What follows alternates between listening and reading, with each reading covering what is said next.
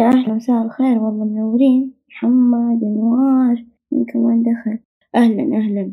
آه اليوم آه بنكمل آه سلسلة اللقاءات حق البراند الفخم. واليوم ضيفتنا عندنا الكويت متحمسة ليها. من يوم من يوم ما كلمتها أول مرة و... وأنا كذا متحمسة. قلت يا ده الشخص اللي أنا أبغى يكون معايا. أهلا أهلا سارة طيب حرسل الجست أنوار وحشتيني. أنوار رجعتي أنت من دبي؟ آه لله يا أهلا يا أهلا. يا الله إيش الحلاوة دي؟ إحنا كان لازم يعني بيننا تليفون اتفاق شيء على طول كذي لايف شايفة كيف؟ على طول. أنا ما عندي وقت لأي حاجة. والله لما تجي متحمسة اليوم لدرجة إنه ما عملت أشياء كثير. قاعدة بس أفكر في اللقاء. إيش بدنا نقول؟ إيش بدنا نسوي؟ كذا مرة مرة متحمسة يعني لذي الدرجة. ومرة يعني أول شيء ما شاء الله شو الحلاوة دي يوم واليوم مميز جدا. يعني التاريخ أول ما قلتي لي اختاري على طول قلت 14 2 يعني عشان إي والله لاحظت ترى كمان أول نقطة تنحسب لك إنه oh my god شوفي إيش اختارت وعلى أي أساس. أصلا لما اخترتي التاريخ وقلتي لي كده يعني كده اللي عيوني لمعت واللي يا الله إيش الحلاوة دي؟ بس شخصيتك من جد شخصيتك هنا. مين يا ايثار حبيبتي أنت. زين إحنا؟ إيش يعني مسوية؟ والله تمام الحمد لله. أنا على فكرة هذه أول مرة أطلع live رسمي. طلعت مره واحدة يعني بروحي مع الناس بس live حتى في دوامي في شغلي الخاص ولا مرة سويتها أو سويناها مرة واحدة مبلى كان عندنا لقاء مقابلة في ال open house يعني خلينا نقول ترتيبات وكذي يعني إعلامية لين الحين تو يعني أول مرة بتصير وياك. يا الله مرة حلو. يعني يا حظي أنا أنا محظوظة على كده. إني أنا أول واحدة أخذك في لقاء. ماما كان الكويت بدأوا يدشون. أهلا يا أهلا بأهل الكويت كلهم. نورتوا والله. منوريننا. تصدقي والله نفسي نفسي أجي الكويت مرة تانية. قد جيت واحدة مرة. أي. وانبسطت أجي لفنز حقكم مرة تانية. بس لا تجين بالصيف تعالي بال... الحين الجو حلو. إي والله يباله عندكم أكل ما شاء الله لذيذ مرة. عاصمة الأكل. تعرفي من الأشياء اللي لاحظتها لما جيت الكويت إنه كنا حقيقي لما بنطلب الأكل نفس اللي في الصورة وتاني شيء مرة طعم مرة مرة طعم هو كده أيه. كل المطاعم عندكم تصدقين شوفي لأن أعتقد يعني أن كمية البهار المستخدم مدروس إيه؟ يعني في عندنا فليفر اللي هو التوابل الهندية مم. ونفس الوقت يعني عندنا يعني الصوب العراقي الشامي فمسوين خلطة كذي يعني خليجي على هندي فصاير متزن كمية البهار متزنة عندنا عندنا محمد البغلي اونر رودريغو لوبوز مطعم برجر هو يعني هو بنفسه اللي مسوي وصفة البرجر مالته مالت اللحوم وكميتها وكمية الفات فيها فايش رأيك محمد البغلي؟ ليش كويت متميزين بالأكل؟ آه وين هو دخل؟ إيه معانا؟ موجود معانا ما لا لا لا منور منور إحنا شلون نعرف إذا الناس موجودين معانا بال live للحين. اي موجودين. okay عرفت الطريقة. عرفتي؟ إيه. شفته شفته عرفته اي تسخين. طيب إنزين آه. بال... بالمادة أو الأسئلة اللي عندك تسأليني إياها. آه. أنا أول شيء ابى أعرف مين انت. بعيدا أول شيء. يعني قبل ما ندخل إيش إيش شغلك وزي كده مين انت كسارة؟ امم إنزين شوفي هذا السؤال بالنسبة لي صعب. إيه؟ مو سهل. يعني عندي صعوبة في التعبير عن نفسي أو بالتعبير عن فكري عن الشخصية اللي أنا أحملها. إيه؟ أستطيع يعني أن أعبر عنها بالحركة أستطيع أن أعبر عنها بالفعل بالإنتاج اللي أنا أطلعه. صعب عندي أني أقول أنا كذا كذا كذا. تلقاني شاطرة لما يعني تحطيني في مكان أوصف في عمل شركة أوصف في شخص معين أوصف في مكان معين دقيقة عندي تفاصيل آه، عندي زوايا أنظر لها في الناس ما ينظرون لها لكن وصف نفسي صعب. بس مؤخرا اكتشفت إن أنا يعني طفلة. فيني فيني طفولة ويعني خلينا نقول الجانب العفوية اللي عندي هو اللي معطيني الصبغة هذه. المجالات اللي أحبها متعددة بس اللي يجمع ما بين المجالات هذه في قيمة value وال value أعلى يعني أعلى قيمة أحملها قيمة التعلم إيثار احب اتعلم شيء جديد. أي شيء جديد في الدنيا موجود أحب إني أنا أتعلمه. آه. زيي العفوية والتعلم. من جد هذه نقطتين نقطتين مرة هي اللي تخليك كده شغف في الحياة. بالضبط بالضبط. تحسي إنك عايشة لسه. إيه آه وشوف في مجال التخصص يعني بالأيام الثانوية أنا كنت في العلمي كان تخصص رياضيات. بالجامعة بديت علمي بعدين شفت نفسي انتقلت للعلوم الإنسانية. يعني أنا الحين يعني تخصصي إعلام قسم إذاعة وتلفزيون. آه، ماني شاطرة بالأمور الفنية اللي متعلقة بالإعلام. يعني آه، أعرف يعني أعرف مثلا تكنيك مسكة الكاميرا أعرف ال shotات مالها إن هي pan tilt up ما أدري شنو zoom in zoom out القطعات الكلام الحرفي هذا أعرفه بشكل عام. لكن اكتشفت انه يعني أقرب للجانب النظري في الإعلام. آه، صوب ال models المعادلات تطبيق العلوم الإنسانية عندي يعني أحبه وفي متعة وفي تحدي لأن خلينا نقول الجانب العلمي معادلة واحد زائد واحد يساوي اثنين. في الجانب الإنساني تحدي ما تدري الإنسان اللي قدامك شنو مزاجه، شنو التطورات اللي قاعد يمر فيها، شنو الظروف المحيطة، فمهما نطبق نظريات، مهما نطبق معادلات لعمل كنترول أو تواصل مع هذا الإنسان يظل في بيئة متغيرة، في يعني في اللغة العلمية نقول في أكو آه، تشويش أو رج صدى، هذه المصطلحات في الناحية التنظيرية آه، أيوة. خلينا نقول تأثر على هذا المتلقي التواصل فيما بيننا وفي جميل. آه يعني انت تحبي تكوني أقرب للناس تحبي تتفاعلي معاهم عشان تعطي أكثر. كل ما حسيتي بالناس أكثر كل ما كان القيمة اللي بتقدميها كل ما كان الإنتاج أعلى. فيعني اجتماعية درجة أولى على كده. وخلينا نقول حركتي واندفاعي يكون بتحفيز من الآخر. يعني صعب عندي إن أنا مثلا أحط هدف وأقول إن أنا هذا اللي أوصل له نتيجة لقرار ذاتي. صعب.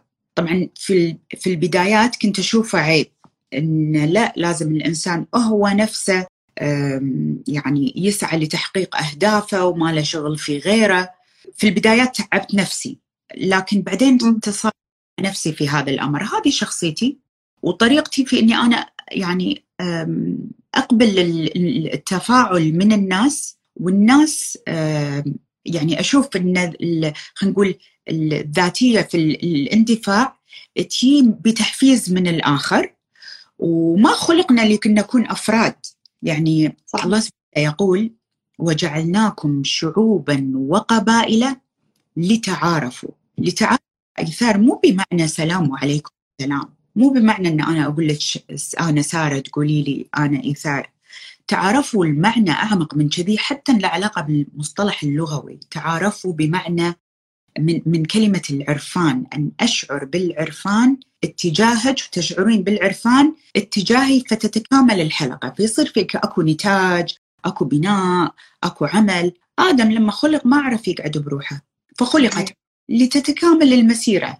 فدائما في العلوم الإنسانية أو في النظريات العلم الإنساني إن الإنسان يستطيع وبروحه وبدافع من ذاته لا لا لا مو شرط. ماني عالمة أني أنا أحط النظرية هذه إن لا الإنسان يست... لازم يعني ممكن أنه هو يتحرك باندفاع من الآخر.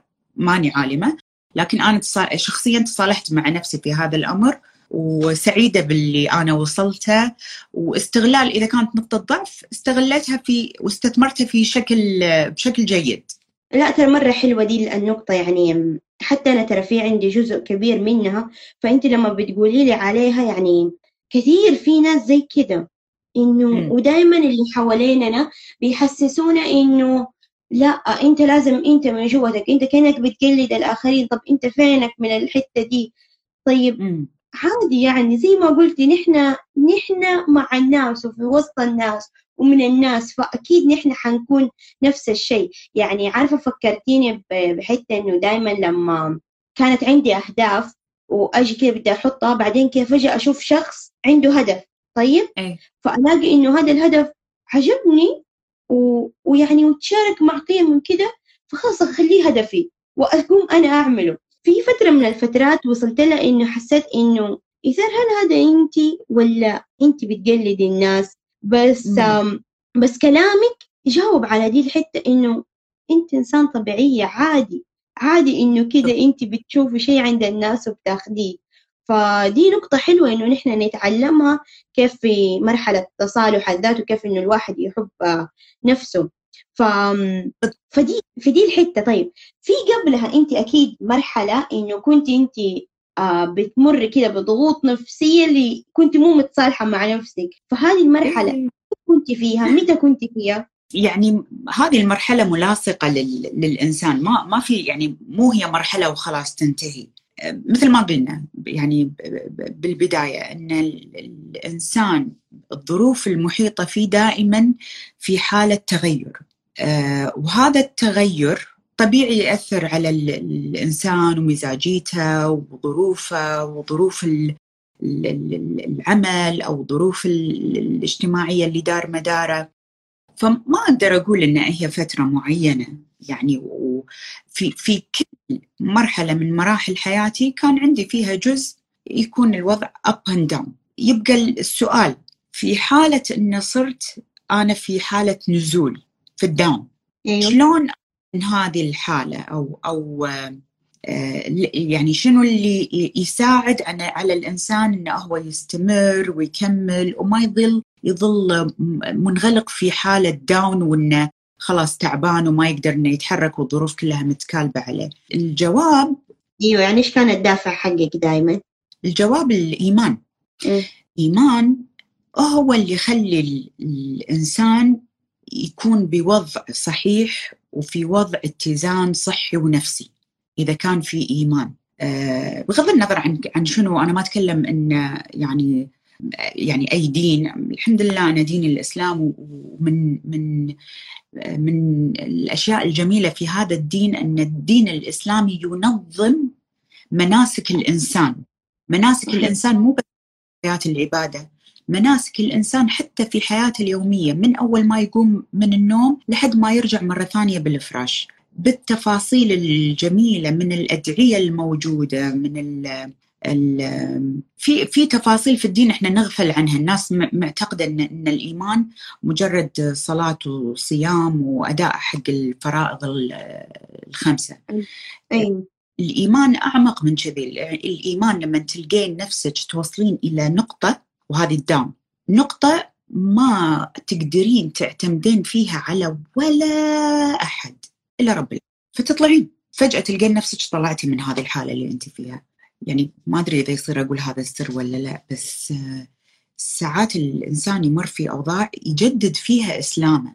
يعني كل حالات تقولين الله محمد رسول الله توقفين تقولين تشاهدين من ذهولك دخولك في موقف معين. فتجديد الإيمان من الأمور اللي وايد تساعد على إن أنا أرتب فيها نفسي أرتب فيها سلوكياتي وأطلع من أي حالة آه، تأذيني أو أكون تكون مزعجتني. آه، وهذه ترى مرة يعني نقطة مهمة إنه من جد إنه في في الزمن هذا وفي التشتتات وفي ال في ال الأشياء اللي بتجينا وغزو فكري وأفكار من بعيد وناس بنشوفهم وانفتاحنا على العالم. ففي أشياء بتصير جواتنا بدون ما نحن نحس يعني في عندنا كده حاجات إنه يقولك في العقيدة إنه الواحد ممكن يكون ينزل إيمانه بدون ما هو يحس بسبب أفعال هو ما هو داري عنها وكلمات. فتلاقي لما ينزل هذا الإيمان؟ ف في في حيصير في اضطراب في حياة الإنسان هو مو حاسس بيه. ففكرة إنه إنه ربنا موجود هي دي الفكرة اللي تخلينا نحن نقدر. مو كل الناس دائما يقدروا يكونوا جنبنا مو كل الناس يدعمونا مو كل الناس حيحسوا بينا زي ما زي ما ربنا من جد جنبنا. ف... فالفكرة عظيمة إنه نحن إذا ركزنا فيها واستغلينا إنه نحن مسلمين أحسن من غيرنا و... ونرجع دائما لطريقنا. مهما رحنا ومهما جينا ومهما لفينا نحن نرجع تاني. فكرة تجديد الإيمان هذه ترى ترى ترى مرة عظيمة مرة عجبتني يعني أنا إنه أيوة أنت أنت هل أنت متأكد كشخص إنه أنت لسه مؤمن؟ أنت عارف أنت فين؟ يقول لك في بين ال... بين يتكلمون فيها بطريقة إنه يعني خلينا نقول وجود الجانب الانسان الإيماني في حياة الإنسان ساعات الناس يصعبون المسألة أو إنه يعطونها إطار متعلق في الهيئة ومتعلق في الشكل ومتعلق في السلوك الظاهر تجديد الإيمان يعني أبسط من كذي إنك تتعلق مثلا في في, في اسم من أسماء الله الحسنى في إنك تتعلم في ذكر تتعلق في قضية المعية. أعطيك واحدة من الأسرار واحدة من من الأمور الإيمانية اللي تعطيني قوة في الإنتاج الاعلامي اللي أنا أشتغل فيه. إيماني بأن الإنسان حر خلق حرا. طيب؟ هذه عقيدة. طيب جميل. يعني يعني هذا جزء من عقيدتنا في في الجانب الإيماني إن إن إحنا أحرار. ما علينا إلا رب العباد. هو الملك اللي علينا. فقضية وجود هذا هذه القيمة الإيمانية عندي بأني أنا إنسانة حرة زين يعطيني دافع في إني أنا قوي.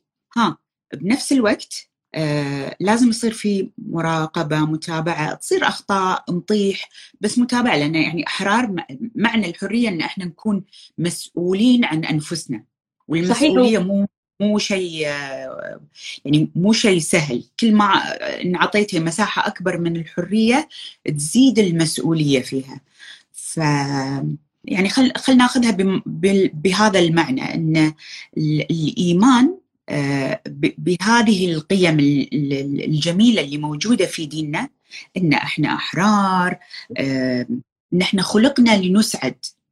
يعني ما خلقنا لنحزن. يعني إنا جعلنا ما على الأرض زينة لها لنبلوهم أيهم أحسن عملا. الله خلقنا وخلق هذه الأرض وكل ما عليها زينة.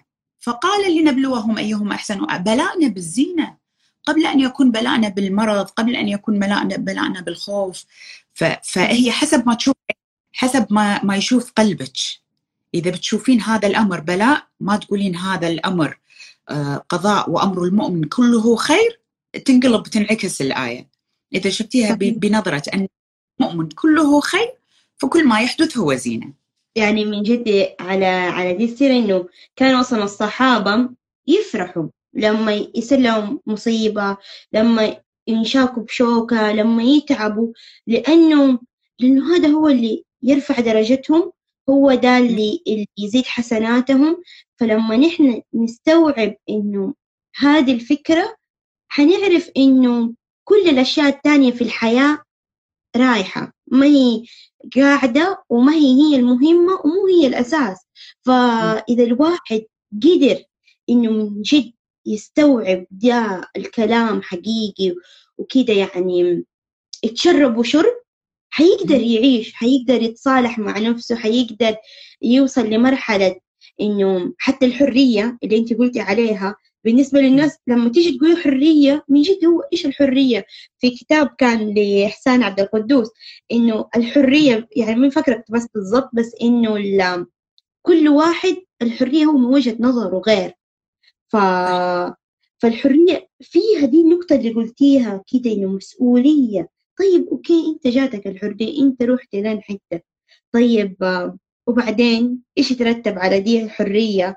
فيعني دي نقطة نحن مرة مهم نركز فيها إنه نحن حندخل في نقاط كده في حياتنا وفي مراحل وبنشوف أشياء. حتجيك حرية إنك أنت بتسوي حاجة بس أرجع أفتكر إنك أنت مسؤول. فيعني جميل. حلو حلو حلوة دي الحتة. يعني قاعد أقول لك يا سلام لما يصير الحوار ياخذ مجرى في يوم الحب عن حب الدين. إي والله. من جد جميل. إنه هو ده هو ده الحب. على طاري حب الدين من الأمور الجميلة يعني في هذا الدين انه حتى في عملنا الإعلامي في آه، يعني آه، أفكار ونظريات وأشياء وايد حلوة يعني يعني هي الأساس والانطلاقة حتى جاءت قبل العلم الغربي. ما أدري يعني مثلا يطري عليك آه، الإعلانات اللي مثلا ساعات تنزل بالجريدة تكون مقلوبة اللي هي تكون عشان تشد الانتباه. يعني زي إيش يعني؟ يعني مثلا ينزل إعلان بالجريدة الجريدة يعني يعني تقرأينها بشكل سليم لكن ينزل فيها إعلان مقلوب. إيه؟ إيه؟ في مرة أنا بهالطريقة؟ لا والله ما قد شفت. يمكن ما في من الفترة من الفترات يعني م. كانوا يعني ميثود غربيا يسمى تيزر تمام؟ تيزر يعني شيء يعني مثل شيء يستفزك. يعني الإعلان حاطينه بطريقة مقلوبة علشان يستفزك لقراءته تمام؟ حلو. الأمر آه، وجدته موجود في ديننا يعني حتى كصيغة إعلامية وإعلانية ها؟ آه لما الوحي آه وأمر أمر بان يعلن. فشوفي أيوه. الحين النبي عليه الصلاة والسلام شنو الوسيلة اللي استخدمها للإعلان عن أمر الوحي عجيب أنا كل ما يعني كل ما قريت في السيرة وتتبعت الأمور هذه في النقاط الإعلامية آه، تزيدني همة في إني أنا أرجع للأصل التراث الإسلامي لتطبيق هذه الأمور بشكل أدق وأصح. الرسول عليه الصلاة والسلام لما دخل مكة علشان يعلن آه، استخدم عبارة آه، يعرفونها المجتمع اللي هو عايش فيما بينهم. ما هي بعيدة عنهم ومتعارف متعارف عليها لإعلان حدوث أمر جلل عظيم آه، في السابق أو في في وقت الجاهلية إذا صار في غارة أو غزو علشان أهل الشعاب أو أهل المدينة يعرفون أن هناك غارة كان يأتي من بعيد آه، يركض ويستخدم عبارة أنا النذير العريان. وفعلا يكون يكون يعني يخلع آه، شايل ملابسه من من عظيم وهول ما سيحدث علشان ينتبهون أهل المدينة أن هناك أمر سيحدث، ما في ميكروفونات، ما في تليفونات، ما في واتساب، ما في إعلان صافرات إنذار، فمن بعيد الصوت احتمال ما يوصل لكن على مد النظر ممكن الإنسان يشوف إن هذا فاسخ هدومه فيعلم أن هناك غارة أو هناك جيش أو أحد جاي يبي يغزي. فالرسول عليه الصلاة والسلام وحاشاه أن يتعرى لكنه استخدم العبارة. قال أنا النذير العريان أنا النذير العريان. بس ما تعرى لكن استخدم عبارة يعرفونها أهل المجتمع آه، تعطي تيزر ها؟ شيء يستفز علشان الناس تي تسمع هذا الإعلان. هذا يعني هذا الأمر لما عرفته يعني في السيرة بديت اتتبع هذه النوعية من من الأمور والاساليب من نوع لفت الانتباه؟ لفت الانتباه بديت أستخدمها في في يعني في الميثاق وفي شغلي وفي حياتي اليومية إن نبينا إذا بغينا نلفت الانتباه لشيء نشوف المجتمع شنو الشيء المتداول ما هو الحدث ما هي الأشياء المستخدمة الكلمات المستخدمة واي أطبقها على رسالتي الإعلامية. يعني هنا هنا هنا أرجع لنقطة دائما أقول عليها إنه أنت لازم تفهم الناس من حوالينك وتفهم مم. المجتمع وتفهم كيف نفسهم. دائما أقول نفس البشرية أفهمها.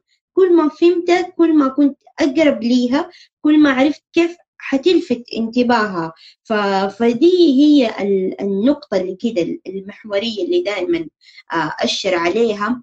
يعني من جد من جد دائما أتمنى إنه الناس يسمعوا يسمعوا حوالينهم يشوفوا يلاحظوا إيش بيصير عشان يوصلوا لدي الحتة يعني. فهي هي مرحلة وعي. متى نوعى على نفسنا ونبدأ نحن مش بس كده أبى أدخل وبتكلم. عارفة عارفة إيش قاعد يسلي في في في اللقاءات اللي قاعدة أدخلها؟ مثلا في تويتر. طيب بلاقي في ناس بي بيجوا بيرفعوا يدهم يلا عشان بدنا نتكلم وكده. تمام؟ هو طول الوقت كان مركز على إنه متى يجي دوره عشان يقول الكلمتين اللي عنده ويمشي. طب إنت ما سمعتنا؟ إنت ليه ما سمعتنا؟ ليش إنت بس بتقول على الكلمتين اللي عندك وتبي تبين إنك ذكي وشاطر و... وإنك مثقف؟ فالفكرة إنه هي مش بال... بال... بالمعلومات الكثير وإنك تثبت تقدر بكلمة واحدة إنك تلفت نظر الناس ليك. فهي الشطارة هنا. أنا أسمع الناس إيش قالوا؟ عشان أعرف أقول دي الكلمة الصح اللي في الوقت الصح اللي تخليهم ذاك الوقت. أيوة أنا هنا حققت الغاية الكبيرة اللي أنا داخل عشانها. ف good good مرة good ف يا حبيت حبيت دي الحتة. طيب يعني يعني انت دحين قلتي النظريات الإعلامية مرتبطة بالدين. ف فدي نقطة حلوة. إيش في ممكن انت شيء تاني كمان لاحظتيه؟ عميق بهذا العمق نحن نقدر نشوف نبغى نشوف جمال آه، الدين حقنا وإنه نحن عندنا أساس أكثر من إنه بس نبغى نسمع للغرب. لا أرجع لأصلك. دائما الإنسان يرجع لأصله الحقيقي. إذا لا تأخذينها بهذا ال... يعني خلينا نقول لا تأخذينها بمعنى إن ارجع لكن.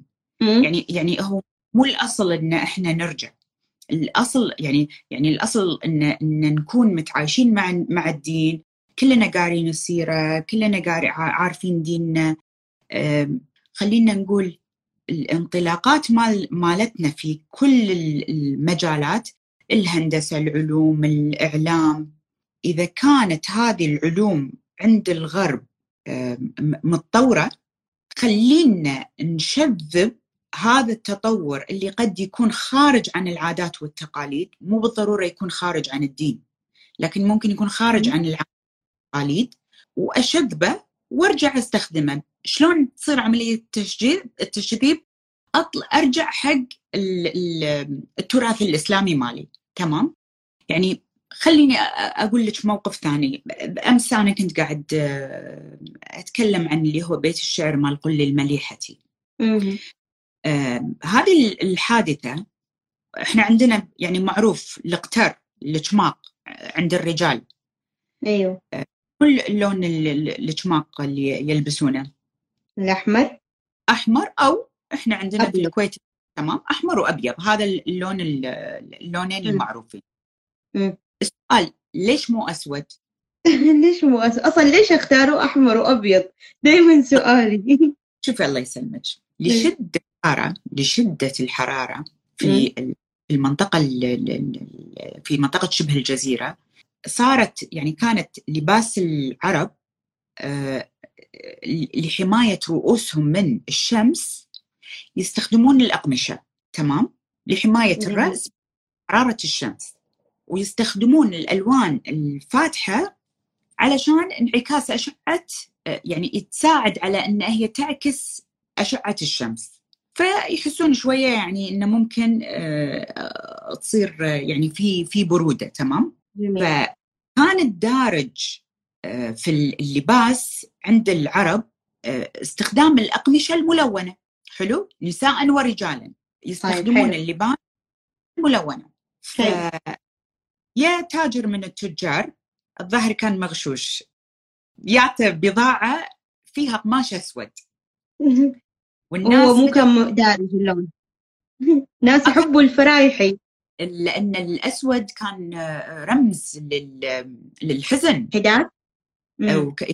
يعني كان ما يلبس إلا في حالة حداد وحزن ومأساة و يعني يستخدم لإعلان الحزن. فما مو معتادين يكون العرب نساء ورجالا. دائما الناس أو النساء متعودين إنهم يلبسون الأقمشة الملونة. آه، في القماش الملون أو الأقمشة الملونة كانت دارجة في هذاك الوقت. هذا التاجر توهق في البضاعة اللي فيها قماش أسود. توهق. إيش سوى؟ إيه. استخدم الميديا. شاف المجتمع أو شاف ال target audience نساء ولا رجال. الراي النساء. وشاف وين قدر يأثر عليهم قدر ياثر يعني شاف إنه هو يقدر يأثر عليهم بما يخص الشكل والمشاعر. تمام؟ okay الشكل والمشاعر. وهذا اللي نشوف ال brandات الكبيرة اللي يشتغلون فيها يعني في قضية التسويق حق الميك اب، في قضية التسويق حق العطورات، الساعات، الشوكليت. يستخدمون المشاعر مع شوية موسيقى تمام؟ فهذا التاجر استخدم أقوى وسيلة إعلامية في هذاك الوقت، شنو هي كانت؟ الشعر. فقال في الأبيات الشعرية كل المليحه بالخمار الأسود ماذا فعلت بناسك متعبد؟ قد كان شمر للصلاة ثيابه حتى وقفت له بباب المسجد. ردي عليه. وصيته لا تقتليه بحق دين محمد. أوب الحريم قوم البس الخمار الأسود. بكلمتين حلوة تكسب كل شيء. الفكرة هنا إنه أستعمل مشاعر مع كلام حلو تحقق لك غاياتك. يعني الناس. بسيطين بهذه درجة. في writing يعني writing محترف. آه، في هذا الوقت كان الشعر دارج زين مع م. مع الضبط الشعري واستخدام كلمات آه، يعني آه، لها علاقة في ال target audience ماله اللي هو النساء. وفيها غزل وفيها حب وفيها قصة مشاعر لها علاقة بالأنثى. واختار المنتج اللي هو يبي يسوق له الحمار الأسود. فقال حق النساء البيت سعر يعني نرجع هنا للنقطتين الأساسية اللي نحن قلناها قبل إنه فهم النفس البشرية فهم الناس فهم احتياجهم وبعد كده يعني إنه هو لاحظ وحلل. فيعني عشان كده عشان كده الأثر من من قد إيش من زمان إلين دحين. فيعني الناس هم بس يحتاج إنه نحن نفهمهم نسمعهم عشان نحن نقدر نوصل للنتيجة دي. يعني ما يحتاج لها التعقيد ما يحتاج لها أفكار كثير يعني أوقات أقول طب هم إيش بهم كده تأخروا في الفكرة؟ طب ما هم الناس يحبوا كده ليش يعني؟ لأنه هم بدهم يخرجوا عن الغير الطبيعي. طب الناس هم كيف؟ هم كيف؟ الناس بسيطين. إيثار جزء من عملنا الاحترافي إن إحنا لما نحدد الشريحة المستهدفة نكتب تفاصيل متعلقة بكل احتياجاتها. يعني جزء من من العمل في التسويق إن تحددين العمر الاهتمامات الوسائل المفضلة بالنسبة للتارجت اودينس إحنا مثلا في المثال ما نشتغل يعني عندنا أكثر من وسيلة لكن ال production يختلف من وسيلة لوسيلة. تويتر ما يتحمل فيديوهات الإنستغرام يتحمل اللينكدين ما يتحمل مثلا كلام فيه خفة دم أو reels أو يبي مثلا مشاريع إكسبو يبي أشياء لها علاقة بال international target audience فكل وسيلة آه، أو خلينا نقول كل شريحة تفضل وسيلة معينة من خلالها نقدر نوصل نوصل لها بالطريقة الصح. آه، بحساب العمر بحساب الاهتمامات معرفة النظام البيئي آه، حار برد معرفة الأجندة اللي موجودة على على الساحة. يعني لما نسوق في العالم الغربي ما عندهم أعياد وصيام وعيد أضحى وعيد فطر آه، إحنا ما عندنا الكريسماس ما عندنا آه، مثلا التنزيلات اللي تصير مالت الهم لها علاقة بالكريسماس يختلف الأجندة هني تختلف عن هناك يعتمد على مدى معرفتي بشريحتي المستهدفة فيصير تسويقي بطريقة أفضل. صحيح يعني يعني الناس متقسمين ل نقول لمجموعات إذا إذا فهمت هذه التقسيمات حتبدأ بعدين تفهم تفاصيل هذه المجموعات. ف... فدي فدي حتة حلوة. طيب خلينا خلينا نرجع نقطة تانية كده يعني. إنه الواحد لما يحب نفسه طيب مرحلة كده حبه لنفسه ومعرفته لنفسه ويبدأ يتصالح مع نفسه ويتقبلها وبالذات مرحلة إنه الواحد يقدر يتقبل نفسه بالذات إنه مر بأشياء كده كتير في حياته ووصلته لمرحلة إنه خلاص هو ما هو قادر فيصير إنه تعبان تعبان والكل كده وخلاص ويصير يمشي في حياته بس أبى أبى أشتغل أبى أخلص أبى أبى أعدي اليوم ويجي اليوم الثاني وأنجز وكده فصار الحياة ما فيها طعم. فالحقيقة هي إنه الشخص هو أصلا من جوا مش متصالح مع نفسه ومو حاب نفسه ومو متقبلها فيعني أنا لاحظت إنه عندك يعني ما شاء الله تبارك الله نقطة إنك في تصالح من جوا في كده حب لنفسك من جوا. هذه يعني الأشياء طالعة عليك على حركاتك على كلامك على شكلك لبسك كده.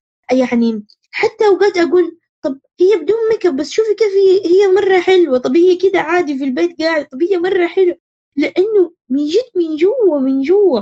فهذه هذه الحتة كيف كيف عندك؟ كيف يعني ما شاء الله كده يعني قدرتي تكوني فيها وتوصلي لها؟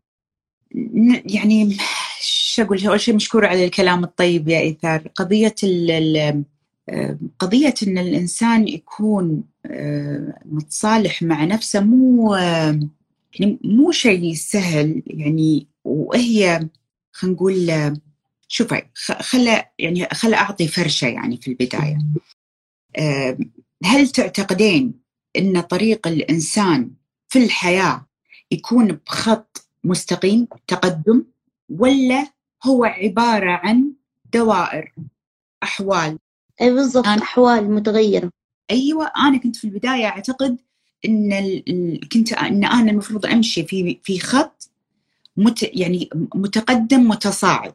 أكبر بالعمر أكبر بالإنكم أكبر بالوظيفة أكبر بعدد العيال أكبر بالاكبر أصعد.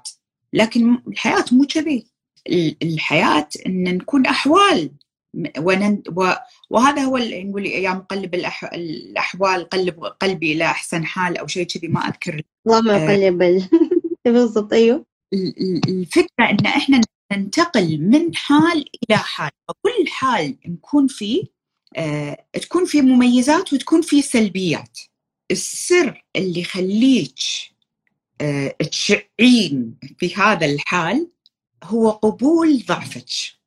إني أنا أقبل ضعفي. يعني مثلا أنا الفترة اللي فاتت آه، كان عندي مشاكل بالديسك. تمام مشاكل ظهري يسلمك فوقف يعني وقف النشاط داخل البيت تأثر تأثرت عدد ساعات قدرتي على الوقوف أمام الكاميرا في الدوام. لما رحت الاكس لكت من المشي يمكن تمام ثاني يوم تمام اليوم الثالث كان لا يطاق من من التعب. سالفة إن أنا كنت أضغط على نفسي علشان أصعد غلط. كان لازم أقل وأهدى وأكون يعني أكثر يعني أتعامل بود ولطف مع نفسي وقدراتي. زين هني تتحقق عملية اللي هو التصالح مع الذات والراحة. بعض الناس يسمونها السلام الداخلي. أنا ما أحب أستخدم هذا المصطلح. بس فعلا تحسين بانر بيس يعني إنك أنت مرتاحة مع نفسك. آه، مبدأ من المبادئ لا يكلف الله نفسا إلا وسعها. يعني ما الواحد يضغط على نفسه زيادة يظل في إطار الوسع اللي الله سبحانه وتعالى خلقه فيه. فما تشوفين غيرك لأن وسعك يختلف عن وسع غيري. وظروفي وحالي ودائرتي تختلف عن ظروف وحالة غيري. حتى لو كانت المكونات نفس الشيء الله مقدر إن حق هذا الإنسان طريقه في هذا المسار وأنا طريقي في هذا المسار. فعملية القبول وقبول الضعف هذه سر من أسرار اللي تساعد على الإنسان على أنه هو يكمل في مسيرته وهو متصالح معه. قبول الضعف وإنه أنا أعرف إنه هذا هو رزقي في الحياة. هذا هو رزقي في الحياة. لما أنا أعرفه خلاص أنا أعرف إنه ما هو ما هو ما هو ممكن ما هو ضعف لديك الدرجة. لا لا, لا تخلينها محدودة أن هذا هو رزقي. الله دائما يعني يعطينا مجال نحن نسأل الأفضل ونسأل الأحسن و... وإذا سألتم الله سألوا الله من فضله وفضل الله صحيح. عظيم. فما بالتوازن لا بالتوازن. ما ما صحيح بالتوازن. إيه. بالتوازن هم معدين الفكرة كلها. مع وجود الأمنيات والطموح والأحلام آه، وحب التقدم وال يعني ما يمنع ما يمنع. يعني هذه المجريات الله سبحانه وتعالى لما يضعنا فيها لحكمة. وهذه الحكمة يعني ساعات ما نرى الصالح منها إلا بعد انتهائها. أو خلينا نقول نصيبنا في إن إحنا نمشي في هذا الطريق بتعب أو بضعف أو آه، بأيا كان. أنا ما أحب أستخدم كلمة اختبار بس ممكن هي نقول جزء من من من العطايا ومن الرزق إنك أنت تتمتعين بعقلك وبفكرك وبقدراتك على حل الأمور وبقدرتك على اتخاذ القرارات. إذا الأمور كلها تمام والحياة كلها حلوة وكل شيء ماشي تمام متى هذا نستخدمه؟ متى هذا عقلنا نحركه؟ فجمال الحياة بوجود المطبات هذه. صحيح صحيح. آه هو ده اللي يعني أنا كنت بدي أقوله إنه صحيح إنه في ضعف وفي إنه هذا رزقك بس إنه رزق إنك أنت تتقبله وبس في نفس الوقت أنت ما تستسلم ليه وتقدر إنك تفكر وتعيش وهذا وتحاول تحاول بس إنه ما يكون إنه هذا ضعفك. في دي اللحظة هو كان رزقك. بس إنه مو معناته إنه إنه هو رزقك إنه بس في إنه خلاص أنا رزقي إنه أنا فقير وحقعد فقير أو أنا محطم وأنا حقعد دائما محطم أو لا في دي اللحظة هو كده. بس اللحظة الثانية نحن ما نعرف كيف. نحن يقولك لو أعلموا الغيب لاستكثرتم من الخير. فنحن نحن ما نعرف الغيب. ما نعرف إيش اللي فيه قدام. عارفة إيش دايما الشيء اللي اللي يحفزني أوقات أقول أوقات أصحى كده ويكون عندي مشاكل وما ماني قادرة ماني قادرة إني أنجز شيء. وأقول خلاص أبى اليوم كده بس يعدي بدون ما أنجزت شيء. بعدين أقول طيب أنا هذا اليوم يعني ربنا أعطاني هو و... وأنا ما أدري بكرة إيش حيصير بس إنه أنا لازم أنجز فيه حاجة. عشان لما يجي بكرة أنا ما أعرف كيف حيكون على الأقل إني ما أكون واقفة في مكاني. فكرة إني هادي إني ما أكون واقفة في مكاني يعني دائما لما أشوف شوف اللي حواليا مثلا كنت أشوفهم عارفة يا سارة أيام الدراسة مرة شطار يعني أنا بنت ما كنت مو إني ماني ذكية ما أحب أدرس يعني خلاص عادي يعني كده بس حق الله شوية وقليل وكده مو مو مو ذاك الشغف كان أيام الدراسة. ف فكنت دايما أقول يا الله أبى أكون زيهم أبى أكون أبى أصير زيهم. هم كيف كده؟ هم فين وصلوا؟ أتخرجوا البنات صحباتي بمراتب شرف. وأنا أنا متخرجة من الجامعة بإيش؟ بجيد. يعني فيعني لما شفت بعدين أطالع طب إحنا يوم ورا يوم والله خرجت من الجامعة. عارفة؟ ما أعرف أصمم ما أعرف تسويق ما أعرف أشياء كثير حاجات حاجات كثير حسيت إنه أنا مهارات أنا ما عندي.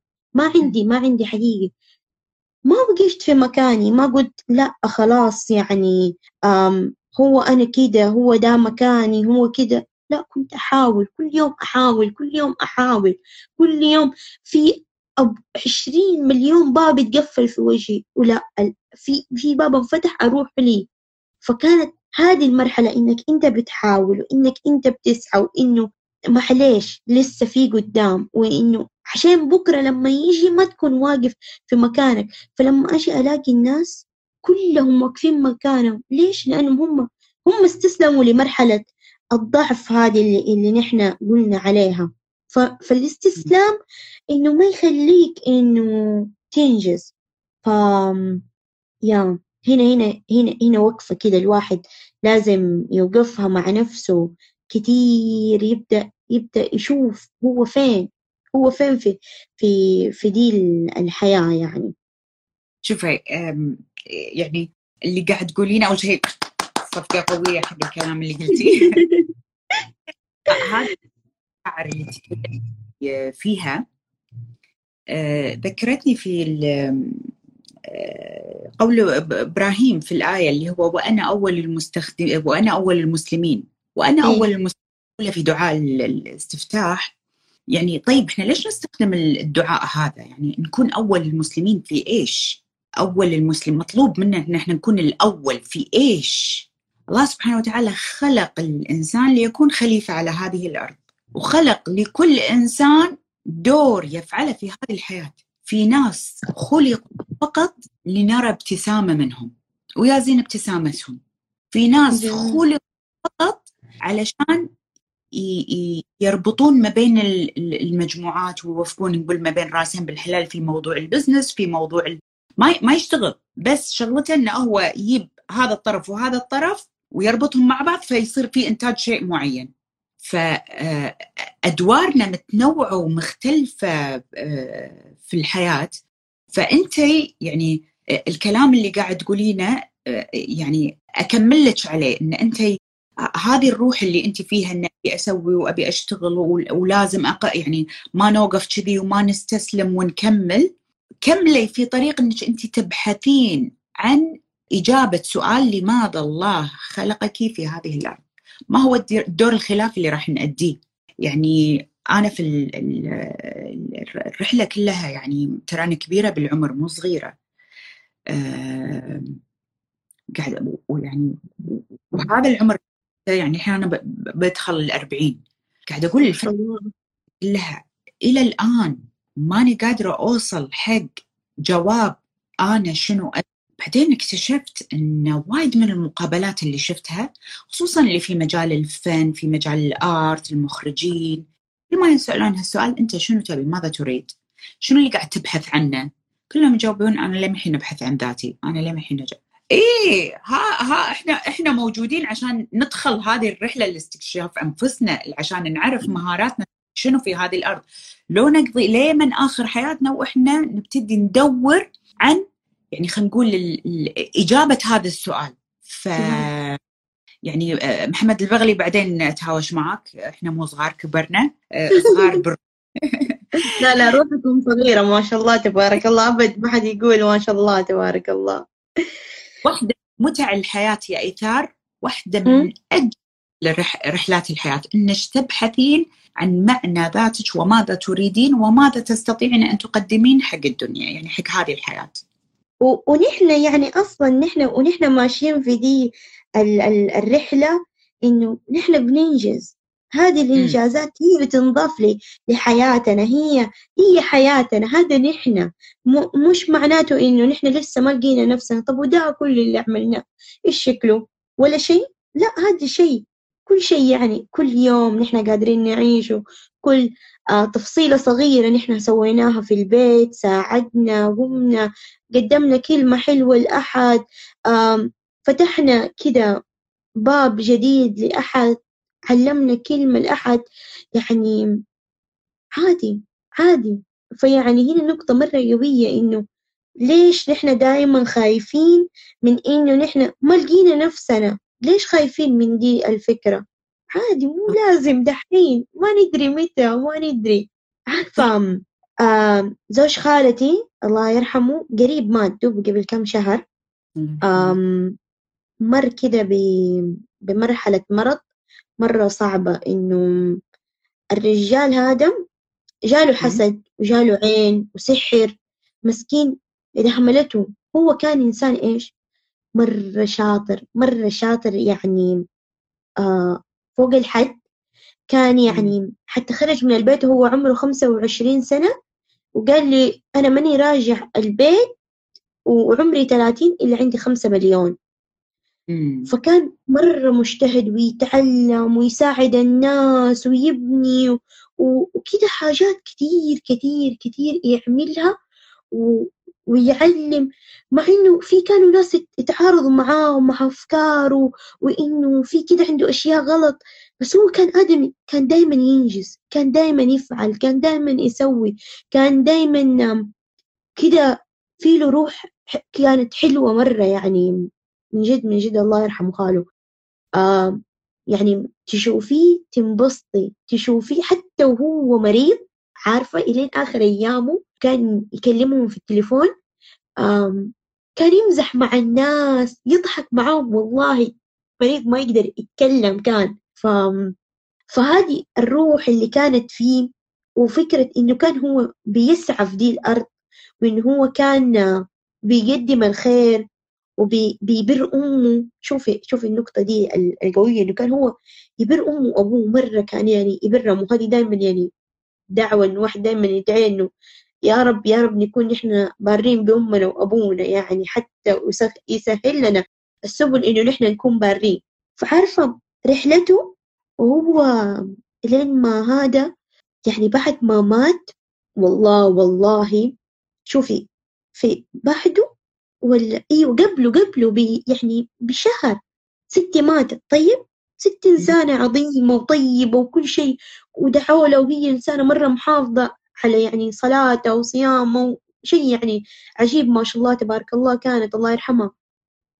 وبعد ناس ماتوا وزي كذا في نفس دي الفترة حقت كورونا هو لما حطينا كلنا في في كل الحسابات في كل مكان إنه هو توفى كمية الدعاوي اللي جاته ما هي ما هي طبيعية من جد ما هي طبيعية اللي يهو يعني مرة كثير حتى ستنا إنه لما ماتت ما حد دعانا زي كده ما حد كان يدعي لبزورته ما حد كان أي شيء. يعني حتى هو تعرف فين مات؟ مات في ألمانيا.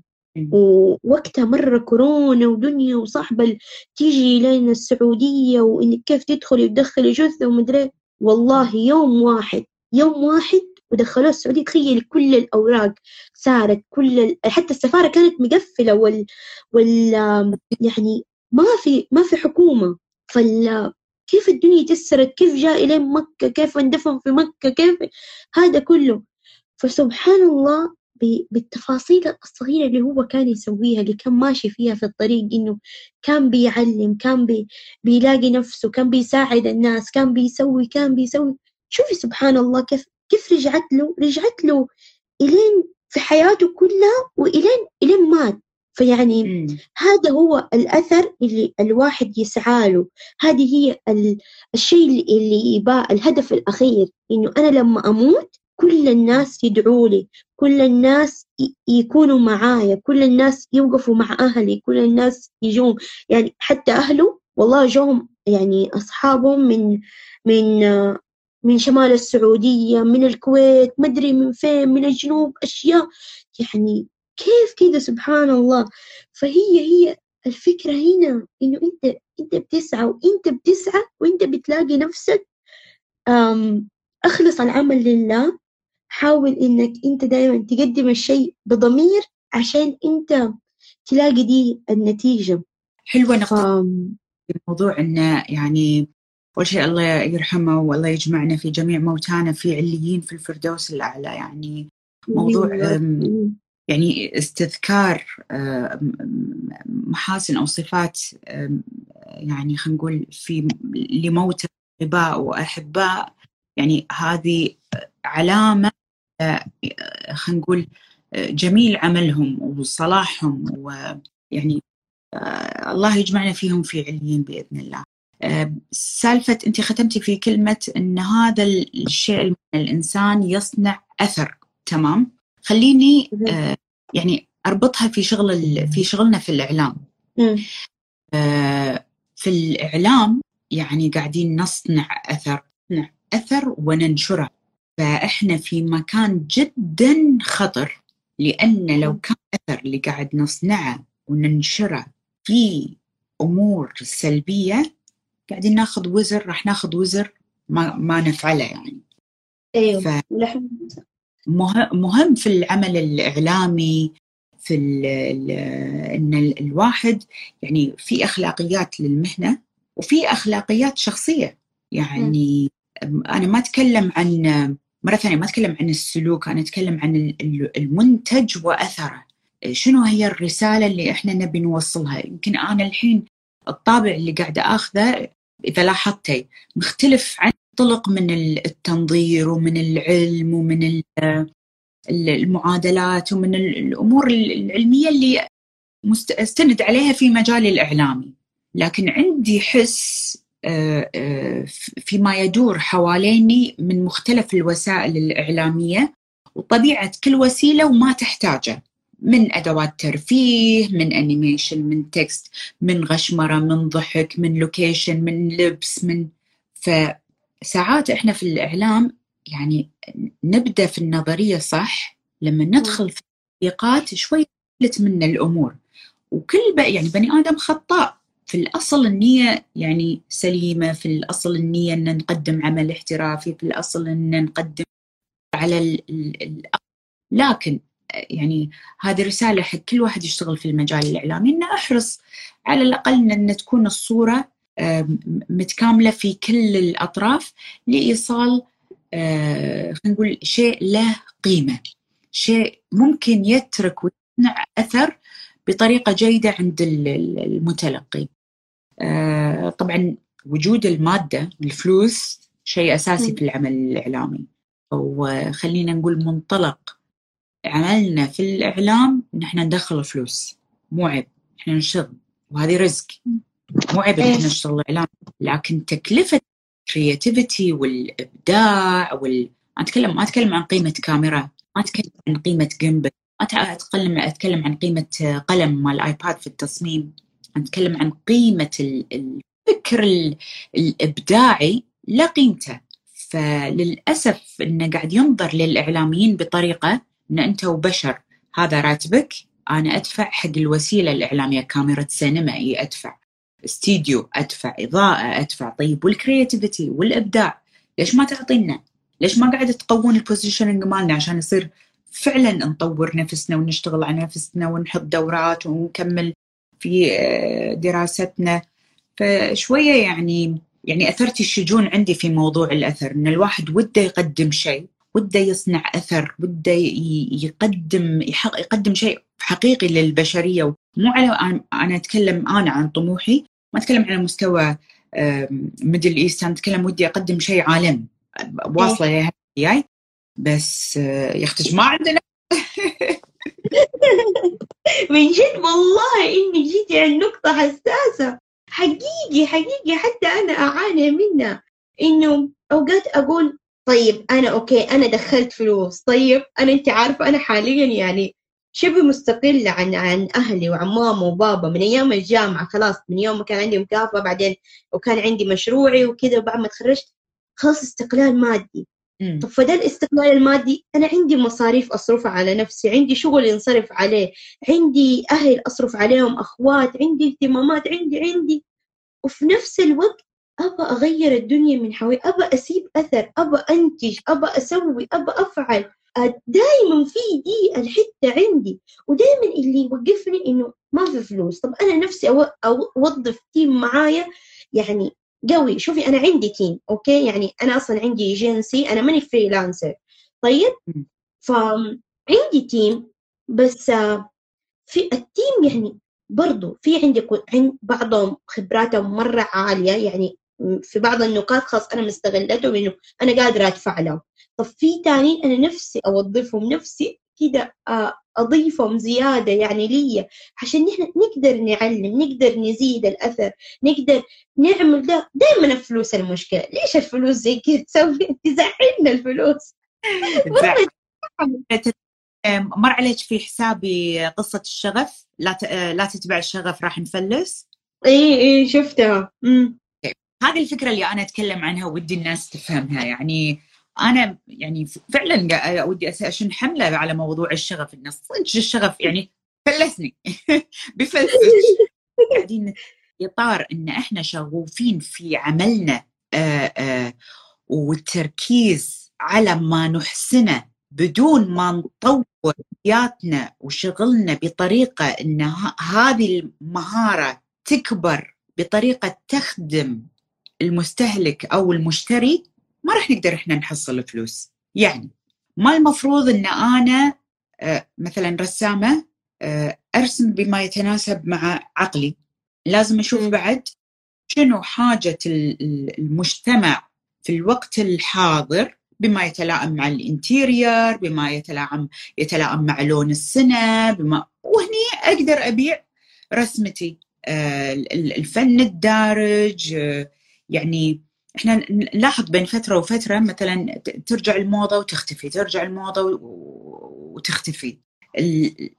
السبب يعني إما يكونون مثلا الشركات تخلق حاجات عند المجتمع أو يكون في عودة لهذا ال brand يكون فعلا خلاص المنتج أثبت جدارته فنبي نرجع نرجع ال brand هذا مرة ثانية. فمتابعة يعني متابعة المستهلك والمشتري والمحتاج هو شنو يبي؟ وألقى في نفسي قدرة على تلبية احتجاجه هني أنا أقدر أجيب فلوس. أما إني أنا أتبع شغفي والعميل ما أدري هو شنو محتاج ولا أحقق له اللي هو يحتاجه ولا وفقا لغير وأسوي منتج بدون ما أخلق. يعني أنا أسوي منتج لأن أنا أدري إنه هو زين بس السوق مو محتاج. مثال مثلا أسوي store ال store التداول فيه عن طريق ال NFT العملات الرقمية الجديدة. إيوه إيوه عارفتها الناس مو محتاجة الحين. فأنا على شنو أسوي ال store هذا؟ شغف أحب الإلكترونيات وأحب أحب التكنولوجيا وأحب منو اللي بيشتري مني؟ منو اللي ب... ب... يعني آه، منو اللي بيبادلني بسلعة في الوقت الحاضر؟ لكن لما أشتغل على طريقة إن أنا أخلق وعي عند المستهلك أننا الآن في مرحلة انتقالية بسبب أن الفيسبوك اللي هو الحين صار اسمهم الميتا يستعدون للانتقال إلى ويب 3 اللي قاعد يشتغلون فيه الحين العملات الرقمية. يعني ثلاث ويبات ويب واحد اللي هو مال الإيميل وأيام ال Messenger وال website web اثنين اللي فيه ال social media. web ثلاثة اللي هو فيه العملات تداول العملات الرقمية والأمور هذه. فيسبوك الحين صار اسمها Meta لأن راح تنتقل إلى عالم الميتافيرس الميتافيرس اللي هم اللي راح يكون فيها خلينا نقول ال social راح تطوير ال social media في ويب 3 فإحنا من الحين لازم نستعد للانتقال للمرحلة القادمة. ف يعني أنا حتى في عندي كان اللي هو قصة ثانية اللي هو آه، رسالة لطيفة اللهجة. إيه. كتابي. رسالة لطيفة اللهجة هدفي كان منها إن أكلم الناس بهالطريقة إن تطوروا عقلياتكم أنتم يا أصحاب الشركات يا أصحاب المؤسسات يا أصحاب القطاع الخاص. بنسى عن الحكومة القطاع الخاص. طوروا عقليتكم بطريقة إنكم تستعدون إن ال business مالكم يطلع على ويب 3 يعني سيارات الكهرباء. الحين منتشر التسويق لها تمام؟ صحيح تسلا مرة أخذ الجو كله. وتم خلق حاجة للمستهلك بناء على حقائق أن البيئة الآن قاعد تتعرض لتلوث فوجود سيارات الكهرباء وايد راح يخفف من آه، وجود عوادم السيارات والامور هذه. فعندنا في الكويت بحوار مباشر مع البورش. سألتهم إن تتوقعون تقدرون تبيعون اللي هي ال Taycan ال Porsche سيارة الكهرباء بالكويت. الكويتيين راح ياخذونها عشان يقولوا لي خلال سنتين آه، راح في اتفاق مع محطات البنزين في الكويت إن كل محطة يكون في نقطة شحن كهرباء. فأنت البورش خلقت السوق وهيئته وجهزته للمنتج مالها. ما يصير أنتج شيء وأجيب منتج بدون ما يكون في سوق أو حاجة أو أخلق حاجة عند العالم ما راح يجيب فلوس. يعني هنا هنا هنا نقطة قوية دائما دائما ألاحظها إنه في في العملاء إنه هم بي بيفكروا في نفسهم وفي طموحهم وفي أحلامهم حلو إنك تفكر أنت بداخل business كذا بتحقق شيء في نفسك. بس الفكرة مو هنا. الفكرة إنك أنت بتقدم للناس الشيء. ما هو لي آه أنت يمكن الشيء اللي, اللي أنت تباه business تاني حيجي يعطيك هو بس مو هنا. فهنا هي دي الفكرة الكبيرة إنه تفهم احتياج الناس تفهم الناس. في كمان نقطة تانية آه تعقيبا على كلامك قبل فترة عملنا لقاء مع واحد بعقيل اسمه آه هو عالم في ال brand. طيب فقال لنا يعني زايد الاحتياج في حاجة اسمها الرغبة. الرغبة م. عند الناس. إذا نحن عرفنا نوصل لرغبات الناس هنا نحن حنعرف كيف نخلي ال brand حقنا يأثر فيهم كيف نخلق منتجات تأثر فيهم. ونبدأ نسيطر على السوق. وكمان هذه نقطة مهمة اللي أنت قلتيها حقت تهيئة ال... يعني السوق إنه أنا بس كده داخل لازم أعرف المنتج. المنتج إنه حلو مو كفاية. المنتج إنه هو موجود مو كفاية. هو هو كمان يتعلق كمان هنا في نقطة مهمة إنه كتجربة العميل ككل. طيب أم هنا في نقطة إنه تجربة العميل كيف بي بتستغلوها لما بتصنعوا المحتوى في عندكم إيش اسمه اللي أنت الميثاق صح؟ ما ما فهمت السؤال شلون؟ يعني إنه كيف بتربطوا ما بين تجربة العميل واحتياج العميل ورغباته في في في خلال إنه بتبنوا هذه التجربة اللي حيمر فيها وبتصنعوا له محتوى يوضح له التجربة هذه. كيف يعني ال process كيف طريقة التفكير لما بتعملوا ده الشيء؟ okay خل أقول لك شغلة. إحنا يعني قاعدين نشتغل بأسلوب يسمونه marketing by content تمام؟ طيب. التسويق خلال صناعة المحتوى. تمام؟ في يعني خلينا نقول يعني في سيناريو يمشي عليه العميل زين أو يعني مستخدم حق خدمة أو شيء. في سيناريو يمشي عليه من عملية التعرف على ال brand انتهاء إلى إتمام عملية الشراء. تمام؟ حلو. هذه السلسلة تكون مرسومة بخطواتها. من. نقطة وين يلقانا؟ إلى نقطة إتمام عملية الشراء. وفيها هني بالنص تفاصيل.